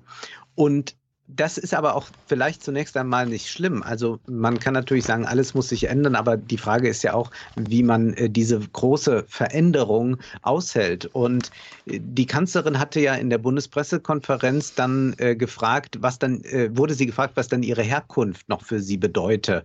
Und sie hat das ja nie groß thematisiert. Also sie hat weder ihr Frausein groß äh, identitätspolitisch nach vorne gespielt, noch äh, ihre ostdeutsche Herkunft, was ich an sich auch gut finde, dass das so zu machen als Kanzlerin. Ich würde das auch nicht machen, äh, mich in diese identitätspolitischen Gefilde reinzugeben. Aber dann sagte sie etwas, was äh, natürlich auch an Odo Marquardt denken lässt. Und zwar sagte sie, äh, dass ohne, Her äh, ohne Herkunft keine Zukunft, sagte sie. Und mhm. es gibt ja dann diesen Aufsatz von äh, Marquardt, Zukunft braucht Herkunft. Und diese leicht, sehr simple Erkenntnis ist natürlich nicht ganz falsch. Insofern äh, können die äh, Konservativen sehr gut mit so einem etwas, was man allgemein empfindet, weil wir alle in gewissen Traditionen leben, in Routinen leben, äh, familiäre Verbindungen haben und so ganz wenige sind nur völlig losgelöst und beginnen ganz neu und erfinden sich und erfinden sich einen eigenen Namen und all das. Aber viele sind in diesen äh, traditionalen Verhältnissen. Äh, da kann man natürlich sehr leicht andocken und offenbar äh, gelingt es den Linken und auch den Grünen nicht glaubwürdig genug äh, zu sagen, ja, aber wir versuchen ja auch, dass wir gewisse gute Traditionen fortsetzen, aber schaut doch auch mal, das war ja nicht früher alles besser, sondern ihr habt euch ja aus ganz vielem schon gelöst. Und diese Effekte, die es ja von äh, Fortschritten dann gibt, die, die positiven, die nehmen natürlich die Konservativen auch alle sofort mit. Also wenn mal die Ehe für alle eingeführt ist, dann sind natürlich auch die Konservativen sofort am Traualtar und sagen, ja toll, wir sind ein liberales Land, bla bla. Aber interessant war, die haben sich dann nie 15 Jahre vorher dafür eingesetzt, als man noch äh, ordentlich Ärger dafür bekam. Ja, das ist die Strategie. Hm. Und das, was wir, was wir normal nennen und was uns jetzt verkauft wird, sozusagen als, als mögliche Rückkehr in das Normal, das ja das Normal, ihr habt das ja beschrieben, äh, der letzten 20 Jahre war, also Ausbleiben von, von äh, Transformation. Das, ist im, das funktioniert im Grunde genommen nur, weil wir glauben, wir könnten den Schock der schon eingetreten ist und die Schocks, die noch kommen werden und die Einschläge werden dichter werden. Und das sage ich ohne Apokalyptiker zu sein, weil wir glauben, dass wir das noch werden verdrängen können. Wir können, wir können das nicht äh, verdrängen. Also ich habe ich hab in letzter Zeit mehrfach von Roger Willemsen dieses grandiose äh, Buch, das ja eigentlich nur das erste Kapitel des geplanten Buches von ihm war, das letzte, was er nicht mehr fertig schreiben konnte, Wer wir waren gelesen. Ja. Da ist ja auch ein Buch von, äh, ein Film von Marcel Bauer, äh, Brauer ins, äh, ins Kino gekommen, der, der das Thema behandelt. Und äh, Williamson sagt, stellt euch doch mal, äh, also Futur 2, stellt euch doch mal eine Zukunft vor, in der eure jetzige Gegenwart schon die Vergangenheit ist. Und dann versucht ihr mal zurückzugucken, was habt ihr denn in dieser Zeit gemacht? Und wir haben, und was wir dann feststellen müssen, ist, wir haben erbärmlich wenig gemacht. Wir haben dumm gehandelt und wir haben vor allen Dingen weitgehend feige gehandelt. Das ist die Situation, in der, in der wir jetzt sind. Und deshalb büchst da auch keiner so richtig aus. Also deshalb, das bringt niemand im Moment in diesem Wahlkampf richtig auf den Punkt, in, in meinen Augen. Darum bin ich auch äh, gar nicht so sicher, dass äh, jetzt die ganzen Lobeshymnen auf Angela Merkel für die letzten 16 Jahre, dass die Bestand haben werden. Weil natürlich wird äh, in 20 oder 30 Jahren, im Jahr 2050 zurückgeblickt werden und dann natürlich auch mit dem Finger auf die Kanzlerin gezeigt werden, die es 16 Jahre lang verpasst hat, einen äh, politischen Umschwung nicht nur in Deutschland, sondern auch in Europa, weil Deutschland war und ist das mächtigste Land in Europa in Sachen Klima und wahrscheinlich auch Wirtschaftspolitik äh, einzuleiten. Und vielleicht wird sie die nächsten fünf oder zehn Jahre noch als große Kanzlerin in die Geschichtsbücher ein, ähm, eingetragen werden. Aber ich glaube, in 30 Jahren könnte sie einer der großen, oh, ich will nicht sagen Bösewichte, aber dann doch schon ähm, einer der, der negativen Köpfe äh, in der ersten Hälfte des 21. Jahrhunderts ähm, sein. Das Schöne ja. ist, es wird nicht weiter auffallen, weil alle anderen sich ähnlich dämlich angestellt haben. Und ähm, wahrscheinlich wird man bei ihr unterscheiden müssen zwischen dem, was sie innenpolitisch erreicht hat und dem, was sie außenpolitisch erreicht hat. Also mein persönlicher Eindruck ist, dass sie außenpolitisch oft ein sehr gutes äh, Gespür gehabt hat. Hm. Und ähm, also sie hat das äh, tatsächlich äh, ganz gut gekonnt und man hat auch äh, förmlich gemerkt, dass sie sich lieber auf dem internationalen Parkett aufhält, als äh, sich um äh, Probleme hier innerhalb Deutschlands zu kümmern. Also jetzt so Armut oder soziale Frage, das war jetzt nicht so ihre Sache. Aber die großen Mächtigen zu treffen und denen auch äh, den ein oder anderen Kompromiss abzuringen, das konnte sie. Ich glaube, wo sie, und deswegen hat sie vier Jahre definitiv zu lange regiert. Also ich bin ja sowieso kein, hätte sie nie gewählt, aber ähm, generell generell hat sie vier Jahre zu lang ähm, ähm, regiert, weil sie es nicht mehr geschafft hat, äh, zu reagieren eigentlich auf das, was mit Trump kam. Nämlich es äh, bestand mal die Möglichkeit, dass Europa sich ein bisschen unabhängiger hätte machen können äh, von den USA. Und man hat eigentlich nur abgewartet und gehofft und gebetet, dass mhm. Biden oder dass ein Demokrat wiederkommt. Und so hat man ihn ja dann auch empfangen. Auch von der Leyen hat ihn so empfangen. Und dann war jemand wie Macron, der äh, doch die ein oder andere Idee Hatte, wie, äh, wie man eigentlich sicherheitspolitisch anders agieren könnte. Ich will gar nicht sagen, dass das alles so perfekt wäre, denn natürlich hatte äh, Macron auch sehr französische Vorstellungen davon, wie das dann mit Deutschland wäre. Dennoch glaube ich, dass da zumindest ein viel größeres Dialogpotenzial gewesen wäre, was man nicht ausgeschöpft hat, was dann auch dummerweise noch schlimmer wurde durch AKK, die auch, glaube ich, dem gar nicht so, äh, wie soll ich es ausdrücken, also die, die Schlichtheit von AKK und äh, die doch hin und wieder geistige Brillanz von Macron, wenn die zusammentrafen, äh, das ergab kein Feuerwerk sondern da äh, mhm. hat sich höchstens mal jemand die Finger verbrannt. Und das war sehr schade und dass man diese Gelegenheit nicht ergriffen hat. Äh, das ja. hat mich auch ein bisschen gewundert, weil das eigentlich ein Merkel-Terrain gewesen wäre, wo sie das hätte deutlicher machen können, zumal sie ja auch ein gutes Verhältnis zu Macron hatte, äh, dann aber mitunter, wenn es um diese sehr europäischen und europäische Souveränität betreffenden Fragen ging, mitunter barsch reagierte auf Macron. Mhm.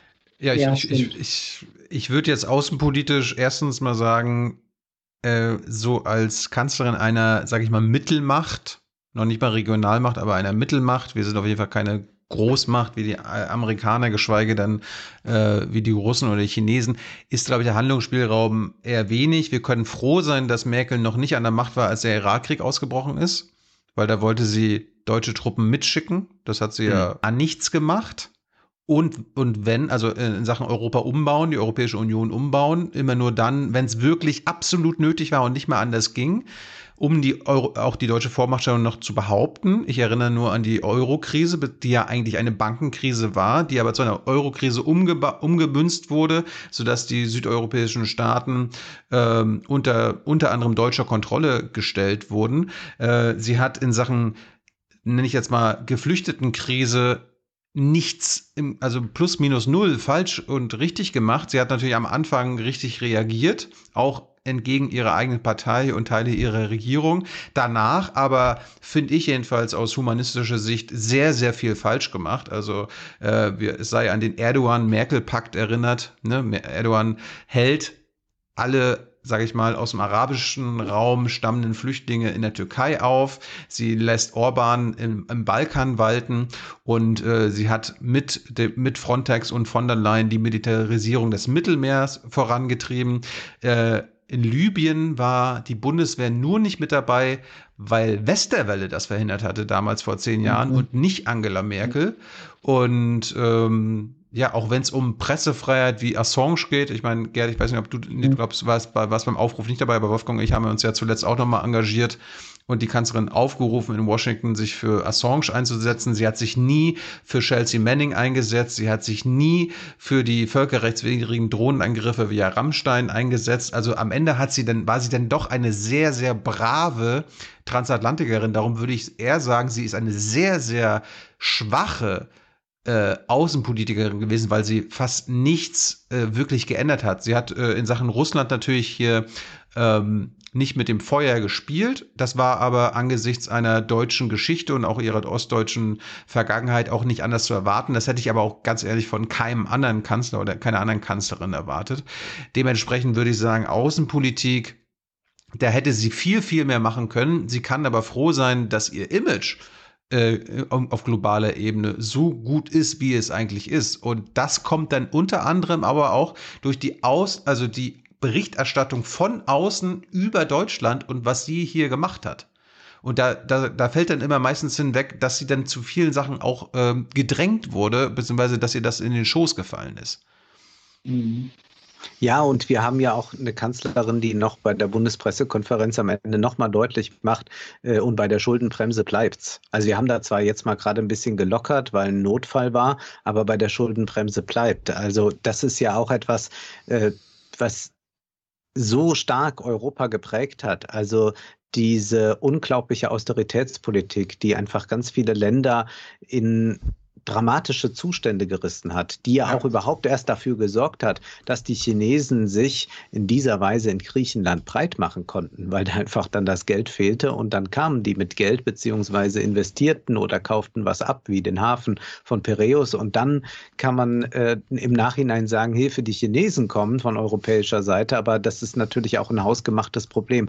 Und das finde ich auch äh, sehr tragisch, dass das äh, gar nicht thematisiert wird äh, von den Oppositionen Oppositionsparteien, also oder beziehungsweise, dass das auch medialen Anklang findet. Und damit meine ich nicht nur, wurde da irgendwo drüber berichtet. Und da würde ich sagen, ja, bestimmt hat Georg Ressler oder so über solche Dinge berichtet und da finden wir auch was.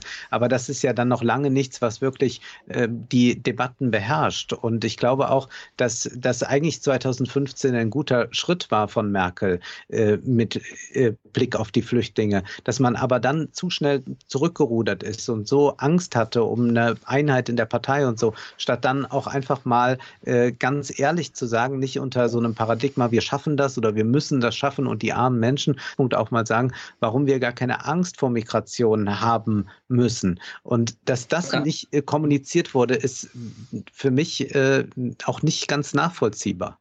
Und es ist für mich auch nicht nachvollziehbar, warum zum Beispiel seit der sogenannten Flüchtlingskrise die deutschen Waffenexporte sich nochmal vervielfacht haben. Ja, also das wäre eine Lehre gewesen. Okay, wir, wir sind jetzt keine Kriegstreiber im mittleren Nahen Osten, in Afrika, aber wir helfen indirekt damit äh, dabei, dann doch Bürgerkriege auszulösen, indem deutsche Waffen, deutsche Rüstung dort landet. Das Gegenteil ist der Fall. Wir haben gesagt, okay, wir, äh, wir, wir äh, rüsten die jetzt noch mehr auf. Jeder Diktator kann was haben, was er haben will. Und äh, das ist halt auch ein Mitverdienst von Angela Merkel. Und wenn man Außenpolitik gerade äh, mit der deutschen Brille auch als Wirtschaftspolitik begreift oder Wirtschaftspolitik als Außenpolitik, dann, äh, dann ist ja zumindest unter Merkel und der CDU anything goes. Äh, mittlerweile das, das Mantra. Also ob nur mit China, mit äh, arabischen Diktatoren, äh, Afrika, alles geht. Hauptsache, wir können exportieren.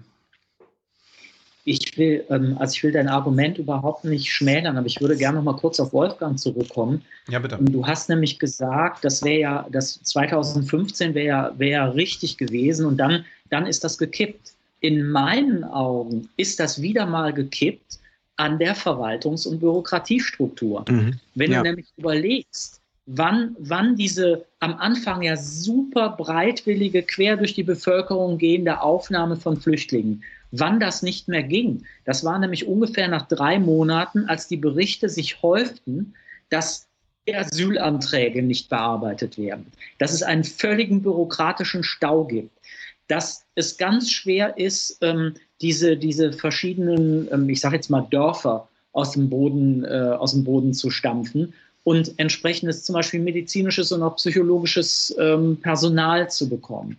Also das, das ist wirklich logistische, heftige logistische und bürokratische Probleme gibt.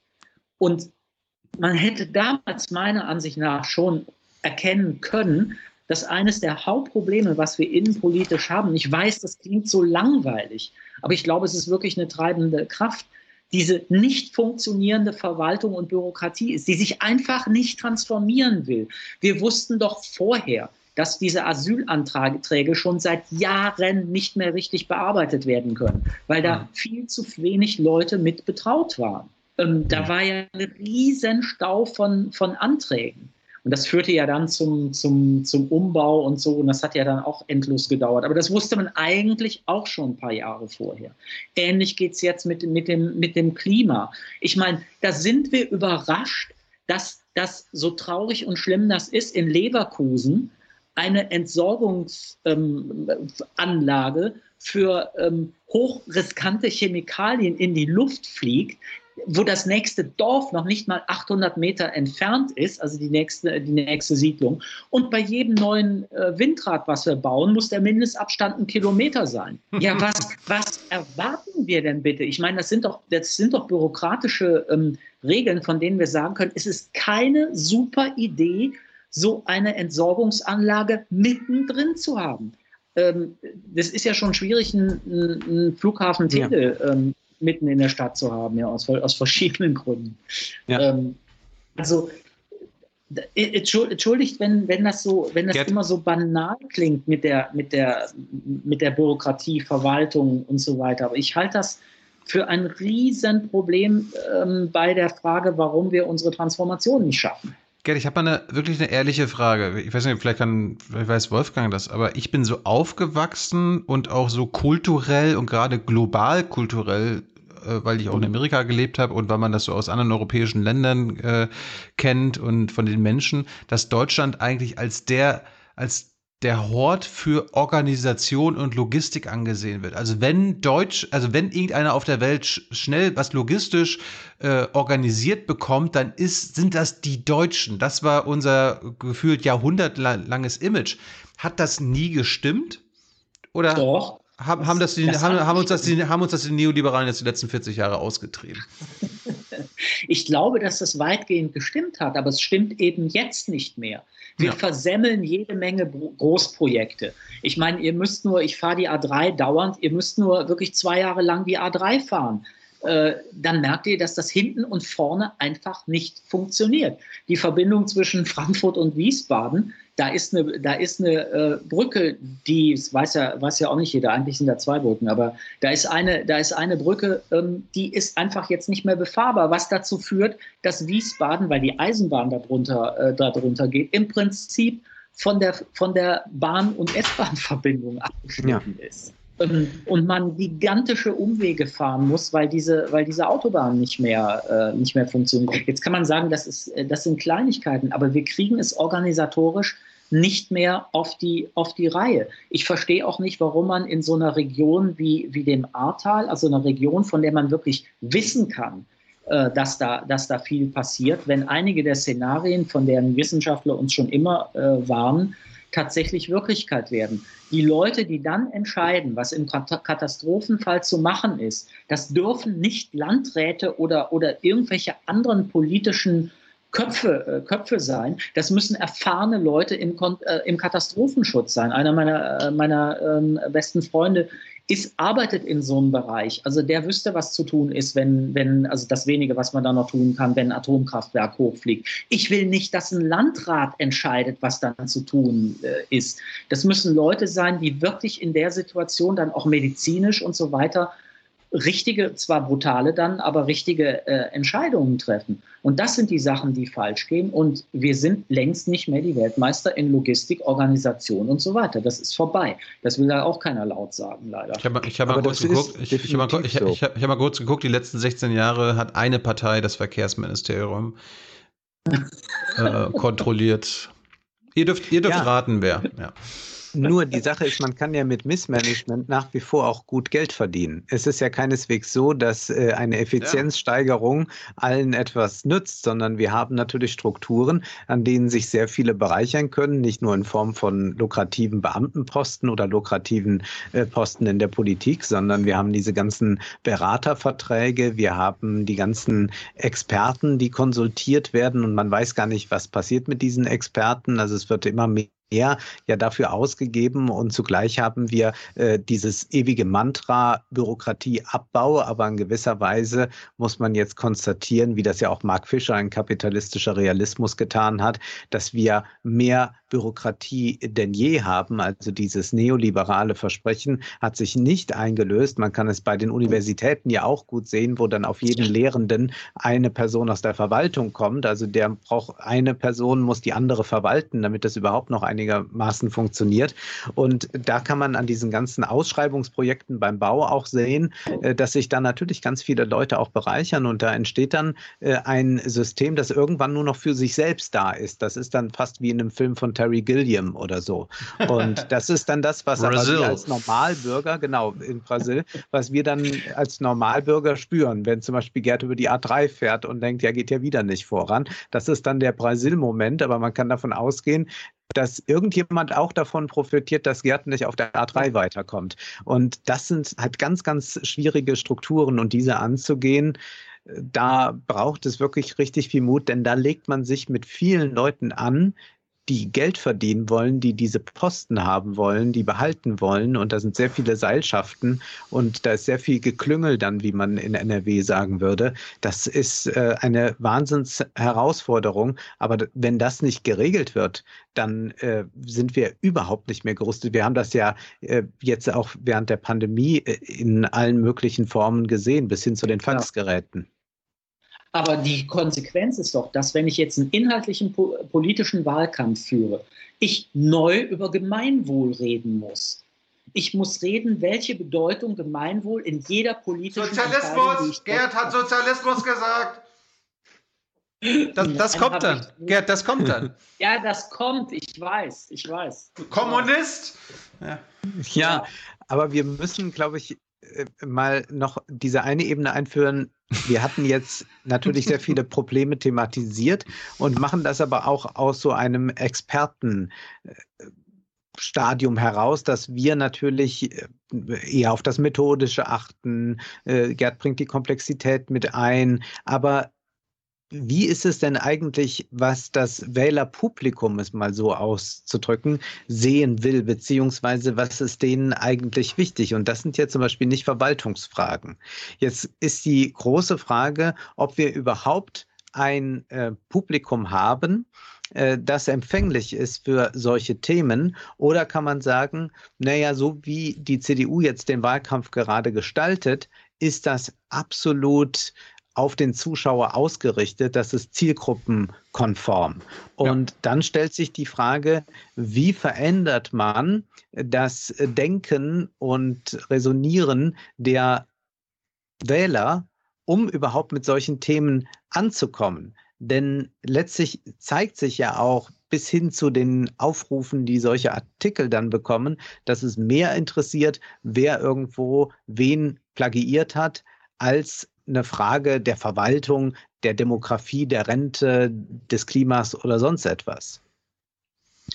Und ich will noch eins anfügen. Ich habe mich das nochmal jetzt gefragt, inwieweit diese Entwicklung auch kam, dass ja viele sich dann gar nicht mehr über klassische Medien informieren und auch nicht jung und naiv schauen, sondern die sind dann in sehr dubiosen Facebook-Gruppen unterwegs und informieren sich da. Und da wird es dann nochmal verrückter. Und damit meine ich jetzt gar nicht nur diese Verschwörungstheorien, sondern ich meine damit auch, wie dort der Wahlkampf rezipiert wird. Also da geht es ja wirklich nur noch um, wie sieht die denn aus, äh, was hat der dann für Zähne und so weiter. Also das ist ja nochmal ein ganz anderer äh, Ablauf, den wir da vorfinden. Und das äh, zeigt mir schon, dass offenbar wir auch ähm, gar nicht mehr diese Rezeptionsmuster äh, verinnerlicht haben, mit denen man auch größere Themen aufgreifen kann. Und liegt das vielleicht auch an einer allgemeinen, und das klingt jetzt kulturpessimistisch, ist aber auch so gemeint, äh, Verflachung? Also ich habe äh, gerade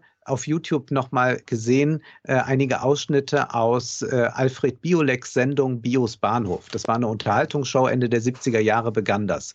Da waren Megastars wie Sammy Davis Jr. oder dann auch äh, Udo Lindenberg äh, zu Gast. Aber der hat auch neue Musik dort stattfinden lassen. In der Abendunterhaltung, Stockhausen, Mauricio Kagel und so weiter. Und man denkt, unmöglich wäre das heute, das würdest du vielleicht noch bei Dreisat mal zur späteren Stunde durchbringen, aber dass das jemand um 20.15 Uhr wie Flori Silbereisen anmoderiert und hier ist was von Stockhausen, ist undenkbar. Und da frage ich mich schon, ob da äh, doch allgemein ähm, sehr viele Rezeptionssynapsen kaputt gemacht wurden, sodass man irgendwann in so einem Modus ist, wo man nur noch schaut, äh, ja, äh, wer, wer hat das schönere Gebiss.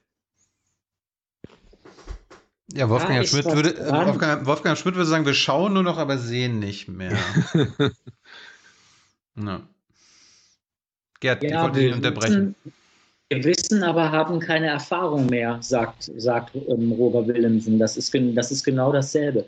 Ich gebe dir ja tendenziell recht, Wolfgang, nur was daraus folgt, ist ja nicht, dass wir erst sozusagen die Kultur wieder reformieren müssen und dann sind wir wieder bei Schule und Bildung und da, da, da, da, mhm. da können wir auch lange drüber, äh, drüber reden sondern ich glaube, manchmal ist es auch einfacher als das. Also nimm, nimm dieses leidige Thema Landwirtschaft. Also ich glaube, ein Fehler war zum Beispiel ähm, ganz lange von der, bei, bei denen, die die herkömmliche, Landwir herkömmliche Landwirtschaft, die wir, die wir äh, hatten und leider äh, immer noch haben, die zu kritisieren, indem man die Bauern angegriffen hat. Man, man hätte umgekehrt, man hätte die, die Bauern bei der Hand nehmen müssen und sagen, pass auf, wir machen das jetzt zusammen, weil so seht ihr doch selber, ist es eigentlich scheiße. Und die meisten Bauern wissen das ja auch. Ähm, klar gibt es die, die äh, riesig sind und, und davon profitieren, aber auch die ähm, sitzen im Grunde genommen am Ende der Geschichte in 40 Jahren auf einer Landschorle, die sie mit Pisse und Kacke dermaßen unbrauchbar gemacht haben, dass da noch nicht mal irgendein Vieh ein einziges drauf, drauf leben will, geschweige denn eine Katze. Also wir müssen, das ist ganz einfach, ähm, wahrscheinlich wirklich mehr wieder aufeinander zugehen in gewisser Weise. Das klingt total banal, ich weiß. Und das ist ein, ist ein sehr schwieriges Geschäft, weil äh, manche wollen dir halt den Schädel einhauen, wenn du das, äh, wenn du das versuchst. Aber das ist das, was ich mit nicht mit Kommunismus, Thilo, sondern mit Gemeinwohl meinte. Ne? Wenn das schon Kommunismus ist, dann bleiben wir besser alle zu Hause.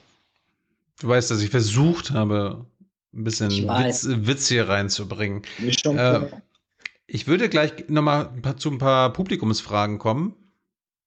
Ja. Ähm, wollte aber von euch beiden nochmal wissen, äh, hatten wir heute auch ein bisschen intern die Diskussion, wäre es eigentlich besser, wenn die Grünen nicht in die Regierung kommen und wir halt irgendwie schwarz-gelb bekommen und die dann nochmal richtig schön verkacken und dann die Progressive übernehmen können, weil die Gefahr besteht ja jetzt mit einer äh, unionsgeführten, aber auch grünen Regierung, dass die Grünen sich dann dadurch so diskreditieren anhand von vielleicht Murkspolitik, ähm, äh, nicht konsequenter Politik, teilweise falscher Politik, dass sie dann so unglaubwürdig werden, dass das dann langfristig schadet? Naja, die Desillusionierung wird bei einigen schon eintreten, wenn es eine schwarz-grüne Koalition gibt. Und da werden sich manche auch von dem einen oder anderen Wolkenkuckucksheim verabschieden müssen. Aber ich halte nicht sehr viel davon, solche Prognosen abzugeben und das so durchzurechnen, wenn die jetzt noch vier Jahre Murks bauen, also schwarz-gelb. Dann ist die große Zeit für Rot-Rot-Grün und was weiß ich. Das kann dann sein, dass man plötzlich drei Monate vor der Wahl irgendeinen parteiinternen Skandal hat, der die mhm. Grünen plötzlich oder die SPD ganz schlecht aussehen lässt. Und dann hat man aber noch irgendeinen strahlenden Newcomer aus der CDU, den plötzlich alle toll finden. Und dann hat das wieder nicht funktioniert. Also diese Strategien, glaube ich, die kann man äh, vergessen. Das ist etwas, was äh, doch viel zu kontingent verläuft und da kann man nicht jetzt in so einer Weise planen. Das ist äh, tatsächlich eine sehr starke linke Fantasie. Äh, das rührt auch, glaube ich, noch ein bisschen von Marx her, dass man meint, also wenn die Katastrophe stark genug ist, dann kann es den großen Umschwung geben. Ich glaube das tatsächlich nicht. Ich glaube auch nicht, dass wir in vier Jahren in revolutionären Zeiten leben werden. Ja, die Revolution kommt als letztes in Deutschland an, das wissen wir doch. Aber, aber, Gerd, siehst, aber Gerd, siehst du die Gefahr, dass es vielleicht sogar gar nicht für eine grüne Regierungsbeteiligung reichen könnte? Die Gefahr sehe ich, sehe ich total. Und ähm, sagen wir mal so, es ist ja nicht sehr unwahrscheinlich, dass das Ergebnis der Wahl äh, CDU und FDP sein wird. Ähm, aber Oder Deutschland-Koalition. Aber wenn es mit, mit den Grünen ist, ich meine, dann heißt es wirklich Farbe bekennen.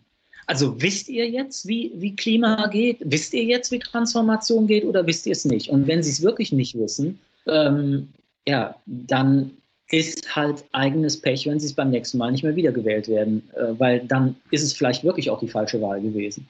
Also ja. das heißt, müssen, die müssen jetzt einfach zeigen, was sie können. Und zwar bis in, die, bis in die Organisation und die Verwaltung hinein. Und wenn sie das nicht schaffen, dann werden sie es auch beim nächsten Mal nicht schaffen.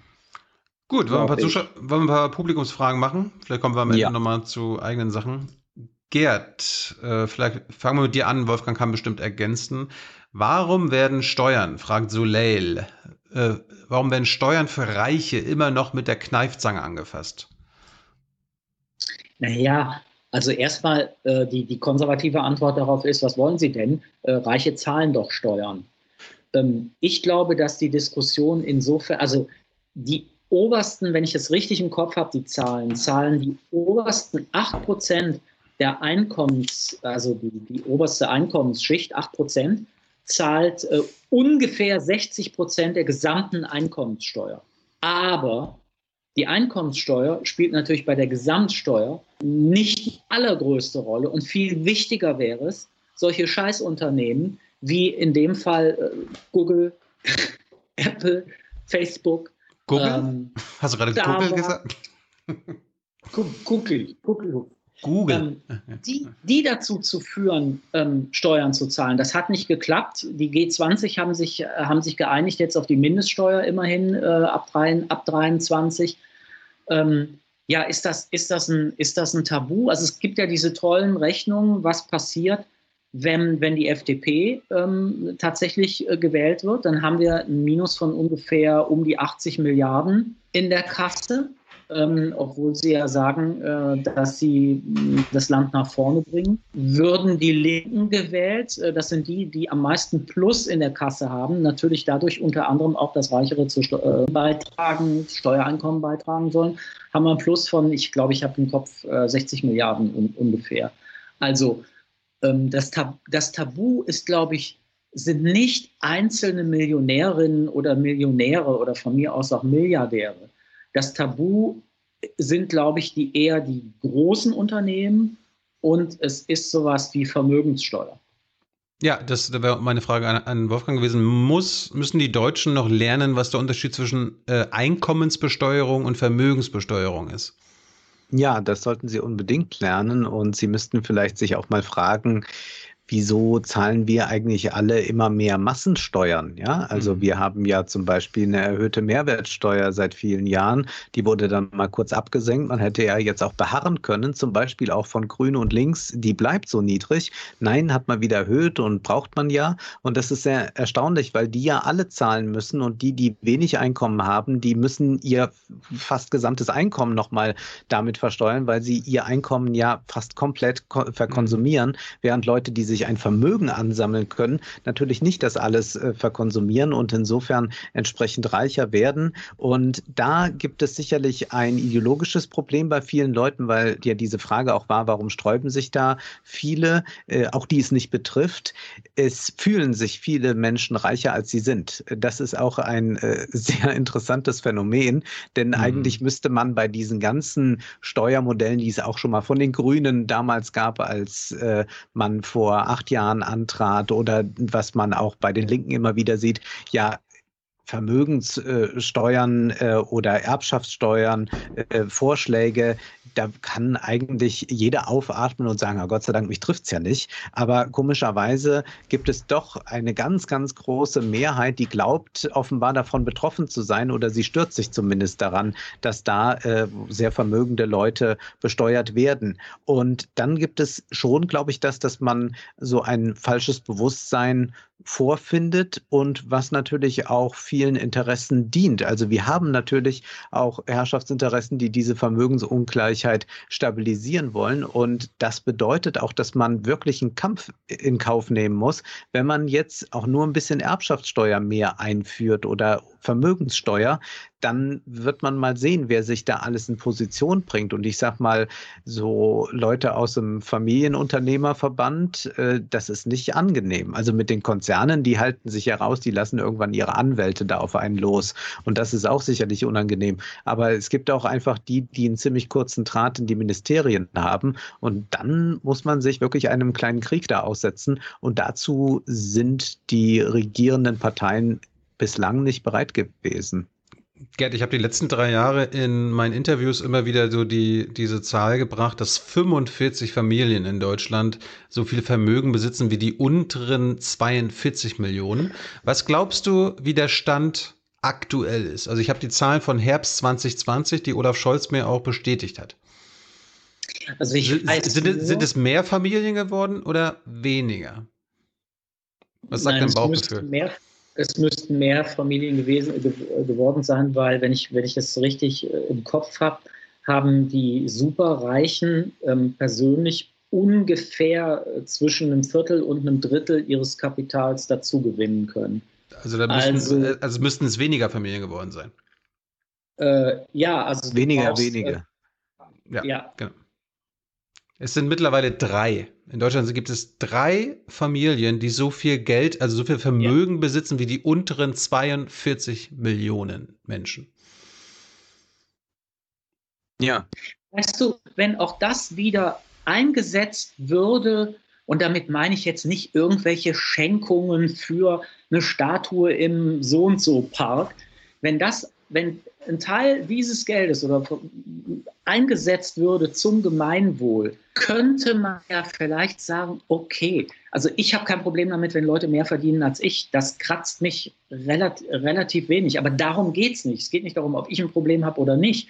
Es geht darum, was mit diesem Geld geschieht. Genau das, was Wolfgang gesagt hat. Wer hat ein Interesse daran, dieses, dieses gesamte System in eine bestimmte Richtung zu lenken? Und darüber muss man reden. Und das kann man nur, indem man auch mit diesen drei Familien über Gemeinwohl redet.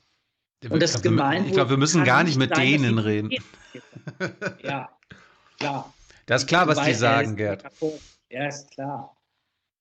Pass ah. auf, an, pass auf, Andreas will wissen, äh, ihr kritisiert den Wahlkampf, aber wie macht man Wahlkampf in Zeiten von Desinformation, gesellschaftlicher Spaltung und Echo Chamber?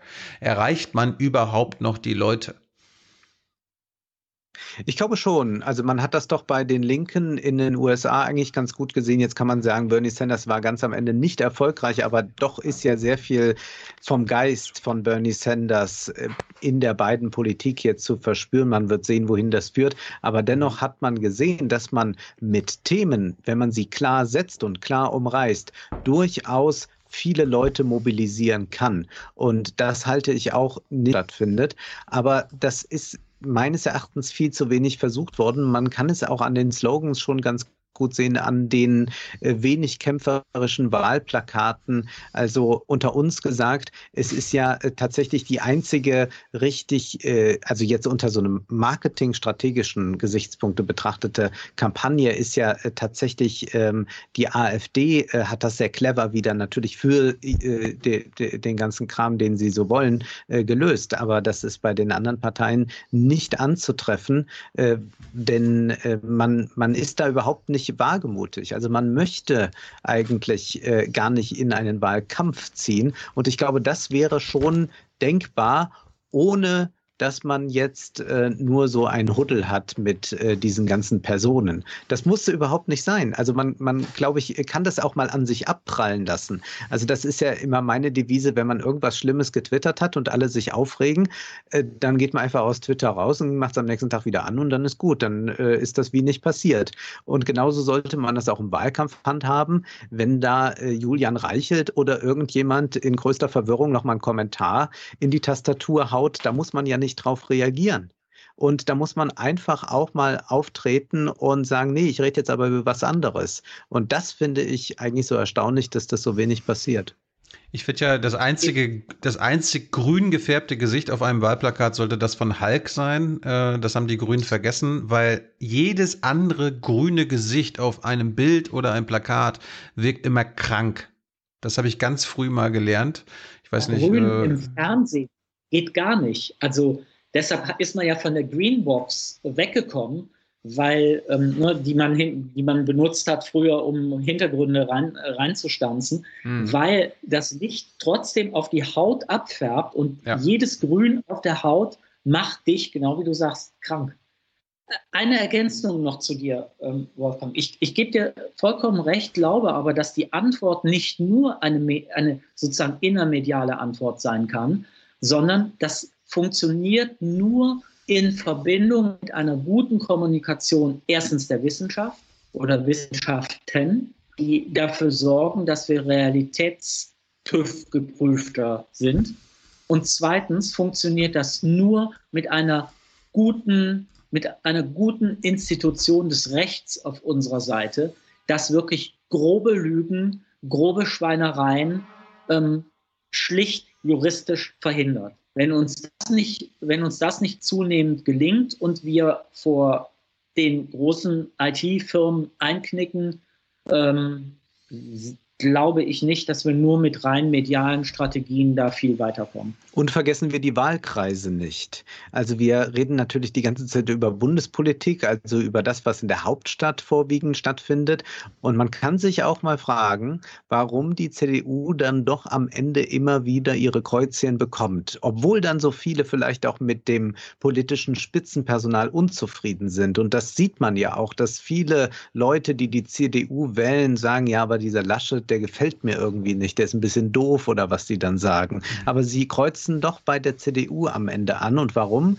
Weil ich glaube, dass diese Leute, die in den Wahlkreisen sind, also die einzelnen Abgeordneten, da eine unglaubliche Präsenz an den Tag legen. Das ist das Schützenfest, das ist die Kirmes, das ist aber auch dieses Ich kümmere mich drum. Ich glaube, das ist sehr stark äh, bei äh, den Volksparteien, also bei der SPD, aber vor allem bei der CDU vertreten und die anderen verdünnisieren sich da oft ja. oder sind nicht so präsent und dadurch haben die anderen einfach viel mehr Chancen gesehen zu werden und es suggeriert, wir sind für euch da, das hier ist mein Wahlkreis. Ich glaube, dass das sehr unterschätzt wird von äh, den Parteien und wenn die jetzt alle da auf Social Media und so aus sind, ich glaube, am Ende würde es doch sinnvoller sein, man klopft mal wieder an Haustüren, als äh, mit der hundertsten Influencerin ein Gespräch über äh, Gender, Pay, Pay Gap, Diversity zu führen du hast, du hast äh, in dem Sinne recht, das stimmt so für die bayerischen Landkreise. Ich glaube nicht, dass das für jeden CDU-Wahlkreis äh, stimmt, aber da wäre ja auch wieder eine Strategie, eine Gegenstrategie der anderen Parteien zu sagen, okay, wir stellen nicht alle einen chancenlosen Direktkandidaten gegen diesen aussichtsreichen CDU-Kandidaten auf, sondern wir einigen uns überparteilich, meinetwegen mit einer Quote, okay, die Grünen in Baden-Württemberg stellen die äh, Gegenkandidaten, die SPD im, bei Wolfgang in Rheinland-Pfalz, damit wir grundsätzlich immer eine riesengroße Chance haben, den CDUler in dem Wahlkreis zu besiegen, da wo es halt super schwer ist. De, die, diese politischen äh, mh, Spiele oder äh, Strategien sind ja da. Die gab es ja früher auch schon, die gibt es in anderen Ländern. Man muss sie dann einfach nur machen, wenn man es ernst meint. Dann fragt Fubar, vielleicht Gerd zuerst, wie sehr verhindern Zeitungen wie die Bild oder die Welt einen politischen Diskurs? Leider ganz stark. Und das in Kombination mit dem, was Wolfgang schon gesagt hat über soziale Netzwerke, das ist ein, das ist ein Riesenproblem. Und es gibt keine Möglichkeit, außer es werden wirklich Lügen verbreitet oder Leute äh, unter der Gürtellinie angegriffen, das in irgendeiner Form zu verhindern, denn die Pressefreiheit ist ein absolut ähm, hohes Gut und ähm, ja, das würde ich, das würde ich auch verteidigen, selbst wenn es äh, in dem Fall um die, um die Bildzeitung geht. Aber ja, die ja. Frage ist völlig berechtigt. Es hat leider einen tierisch hohen Einfluss, ja. Wenngleich ich glaube, dass dieser Einfluss ja extrem gesunken ist. Also die Bildzeitung wird zwar immer noch gut verkauft und auch online tut sich da einiges, aber bei der Welt zum Beispiel müsste man sich einfach nur sagen, es ist vollkommen egal. Und ich möchte ein Beispiel aus eigener Erfahrung reinbringen. Ähm, das Influencer-Buch ist in der literarischen Welt samstags sehr gelobt worden dann kann man ja sehen, wie verkauft sich das Buch nach so einer Rezension. Wir können nichts ausmachen. Kein, also ich weiß nicht, vielleicht hat sich das Buch dadurch 30 mal mehr verkauft, keine Ahnung. Dann wurde es zwei Wochen später in der Welt am Sonntag verrissen. Auch das hat sich überhaupt nicht ausgewirkt. Es hat konstant viele Exemplare verkauft. Das heißt, man muss auch mal fragen, inwieweit eigentlich eine Zeitung die nur noch 50.000 Printauflage hat oder noch weniger, weniger als die Taz, überhaupt noch eine Wirkung hat oder ob sie nur noch eine Wirkung hat bei den wenigen Journalisten und Politikern, die auf ihrem Schreibtisch haben und sagen, oh, ich stehe ja in der Zeitung. Und eigentlich müsste man sagen, ja, hoffentlich hat das noch jemand gelesen, dass ich in der Zeitung bin. Denn äh, als Bordexemplar bleibt die ja mittlerweile auch liegen, wie ich jetzt im Zug feststellte. Du, rate mal, äh, es gibt ja immer noch die Presseschau im Bundestag durch das Bundespresseamt an die Ministerien, an den Bundespräsidenten, an, an Merkel. Dort sind immer noch zu, sage ich mal, 95 Prozent die gleichen Medien vertreten und die gleichen Kommentare, die dort ausgewählt werden und die wichtigsten Artikel wie vor 25 Jahren. Und das weiß mhm. ich durch mehrere Quellen aus den Häusern. Und dann gibt es mhm. dann wirklich nur noch Ausnahmen, die sagen dann so ganz stolz so, du und der Steingart, da gucken wir auch mal drauf. Das interessiert uns auch. Da, ihr seid auch noch relevant. Da sind sie mal ganz stolz, dass sie das irgendwie so mit reingetragen haben, dass man ja. dann, wenn, wenn der, wenn der Jung mal wieder so einen Clip gemacht hat, dass man sich damit mal beschäftigt. Ansonsten alles andere ist immer noch egal. Öffentlich-rechtliche, nicht private TV-Sender, denen ist das völlig scheißegal. Und dann natürlich äh, Bild, Springer und die anderen großen Zeitungen. Gut, letzte Frage. Ähm, was hält Gerd von der FDP? Diese fokussiert sich schließlich auch auf den Abbau der Bürokratie oder Team Todenhöfer, welches durch Bürokratieabbau Besteuerung senken will. Jetzt bin ich gespannt, Gerd. Ja. Tolle Fangfrage. Ähm, ich glaube, das ist eine ernst gemeinte Frage. Nee, Robert, nee, hat, nee, Robert, Robert, hat, mir jetzt nicht gesagt, wer das gestellt hat. Also äh, vielleicht aus, aus gutem Grund, wer weiß. Ja. Ja. Also ich, ich glaube, dass es unterschiedliche Arten und Weisen gibt, ähm, Bürokratie, Verwaltung transformationsfähig zu sein. Das bedeutet ja nicht automatisch, dass ich alle Bürokratie abbauen muss, also wie, wie das vielleicht der äh, FDP äh, vorschwebt. Also wenn ich ganz viele Asylanten habe beispielsweise, macht es wenig Sinn, die Bürokratie ähm, dort abzubauen, wo ich Asylanträge äh, bearbeite. Also ich glaube, dass die Art und Weise, in der die FDP ähm, Bürokratie verschlanken will, zum Beispiel, ähm, durch Outsourcen letztlich, ja, weil die Probleme werden ja, werden ja, werden ja nicht weniger. Dass ja. das letztlich eine neoliberale ähm, äh, Idee ist, und jetzt kommt mein Schlagwort wieder, die nicht gemeinwohlorientiert ist. Also die Frage, die ich immer stellen würde, wäre, bei der Art und Weise, wie ihr in der FDP dieses Problem angehen wollt, was ist mit Gemeinwohl? Was ist mit denjenigen, die jetzt im Moment schlecht dabei stehen? Stehen die sich nicht noch schlechter, wenn genau das gemacht wird, was ihr an Bürokratieabbau ähm, vorschlagt? Und also ich bin ziemlich davon überzeugt, dass es nicht die beste Wahl ist. Gemeinwohl ist für die FDP am äh, 25. Juli die Menschen daran zu erinnern, dass sie bis heute nur für den Staat gearbeitet haben und erst ab heute nicht mehr. Ja. Und das ist Lügenscheiße, ja, weil ja. für den Libertäre Staat Bullshit, ja. heißt letztlich für uns alle arbeiten. Oh. Also für Kitas, äh, Infrastruktur und so weiter. Das dabei Polizei. Polizei, ganz viel. Unser Justizsystem, dass dabei immer auch Scheiße passiert. Ja, das wird sich auch nie ändern, wenn Menschen irgendwas machen. Das wird sich leider nicht ändern. Aber diese Steuern, die ja ähm, immer als Steuerlast und weiß der Kuckuck Ausnehmen der armen, der armen Menschen mhm. betrachtet werden, sind im Grunde genommen etwas, was uns alles, Stichwort Gemeinwohl, dienen sollte. Wenn es vernünftig gemacht wird, ist das auch so.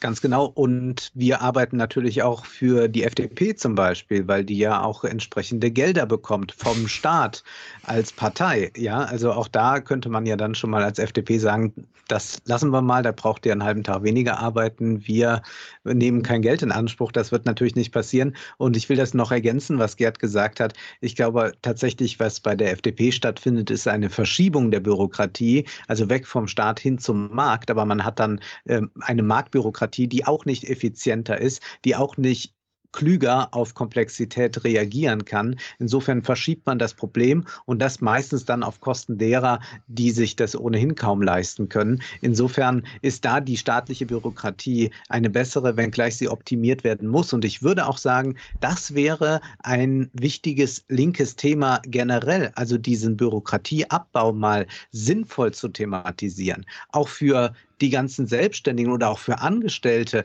was die für ein Huddel haben mit ihren Steuererklärungen. Es ist ja ein Wahnsinn, was zu tun ist, dass man seine Steuern zahlen darf und dass man da nicht auch mal mit einem klugen Konzept um die Ecke kommt, das vielleicht dann auch noch ein bisschen was mehr zum Klimawandel schiebt und ein bisschen von den Reichen wegnimmt. Da fragt man sich schon, warum man da nicht mit großen Erleichterungen eigentlich mal versucht zu punkten. Da würde man, glaube ich, auch bei einem bürgerlichen Lager sehr viel viele plötzlich treffen, die sagen, ach, hätte ich gar nicht gedacht, dass die hier mal ein solches Konzept vorstellen, das mein Leben erleichtert. Ja. Gerd, ich weiß jetzt nicht, ob du mein Gestapo-Verhör mit Jürgen Totenhöfer gesehen oder gehört hast. Äh, ansonsten hör vielleicht mal rein. Ich habe eine Sache nicht im Interview ansprechen können. Äh, der Jürgen, also seine Partei, fordert äh, für jedes, für jede Regulierung, die jetzt neu gemacht wird, müssen drei verschwinden. Jetzt musste, jetzt hat mich das an einen anderen Präsidenten erinnert aus einem anderen großen Land, der das tatsächlich umgesetzt hat, unter anderem bei der EPA, also der Environmental Protection Agency. Er, erinnert dich das an wen? Und ist das ein Konzept, das dich überzeugen könnte, nicht FDP, du bist ja auch so ein Reicher, nicht FDP zu wählen, sondern vielleicht Team Totenhöfer? Also ich würde immer eine Partei äh, wählen, die dem Gemeinwohl dient. Und wenn das mein eigenes Einkommen schmälert, schmälert das mein eigenes Einkommen. Mhm. Ähm, du bist ja komisch. Ja, es mag vielleicht nicht besonders schlau unter, unter ähm, Kapitalgesichtspunkten sein, aber ich bin davon fest überzeugt, dass wir in einem Boot sitzen und ähm, uns gemeinsam um die wichtigen Dinge kümmern müssen. Und ähm, ja, ich habe äh, das Totenhöfer-Interview, wir haben ja darüber gesprochen vor ein paar Tagen, ähm, nur zum Teil gucken können. Dann musste ich wieder ähm, was, an, was anderes arbeiten. Also nicht sehr überzeugend, diese Argumentation. Und zu äh, Totenhöfer? Weiß ich nicht. Also, also deine, deine Abschlussworte. Du musst auch gar nichts zu dem Jürgen sagen. Ich weiß, du bist ja, also Wolfgang hat angerufen, hat gesagt, er weiß jetzt, wen er wählt. Nee, mhm. wen er nicht wählt. Achso, ja, nicht. Genau, wählt. wen ich nicht mhm. wähle. Ja, mhm. das war mir allerdings auch schon vorher klar, äh, dass mhm. ich Totenhöfer nicht wähle. Es ist eine äh, sehr schillernde Gestalt, die, glaube ich, äh, doch relativ viel auch über die Bundesrepublik erzählt und auch viel erzählt darüber, was heute funktionieren kann. Vielleicht nicht bei einer Bundestagswahl, also der wird die 5%-Hürde sicherlich nicht nehmen können, aber was dann in den sozialen Medien einen entsprechenden Hype generiert. Und das finde ich insofern dann als Phänomen interessant, aber es ist eigentlich nicht wert, jetzt sich mit diesen politischen Ideen auf einer realpolitischen Ebene zu beschäftigen, sondern ich würde das dann tatsächlich mit einer ideologiekritischen Brille betrachten wollen und würde sagen, da gibt es ja dann doch noch ein paar sinnvollere Angebote, die bei der Wahl gemacht werden, mit denen man sich auch auseinandersetzen kann. Die Wahlprogramme kann man lesen. Ja, es ist nichts für Feingeister und Literaten. Das ist äh, schon äh, harter Tobak, wie das so geschrieben ist, du lieber Gott. Aber äh, man kann ja diese Auseinandersetzung tatsächlich haben, wenn man sie möchte. Aber ich glaube, dass man wahrscheinlich bei dieser Bundestagswahl äh, danach das interessante Theater erleben wird, wie äh, das letzte Mal im Übrigen auch schon. Auf welchem Balkon steht man nachts wieder? Wer raucht mit wem eine Zigarette? Also das wird natürlich wieder ein Journalismus sein, der auf Gerüchte aus ist und es wird wieder die Stunde für Robin Alexander schlagen. Aber da schalte ich mich dann doch eher aus. Ich auch. Das hat sich übrigens bei mir geendet, äh, lieber Gerd, seitdem wir das letztes Mal hier miteinander geskypt haben. Ich rauche nicht mehr. Wolfgang ist jetzt der einzige Raucher hier. Wolfgang, ja, du rauchst so. noch, oder? Ich rauche noch, ja.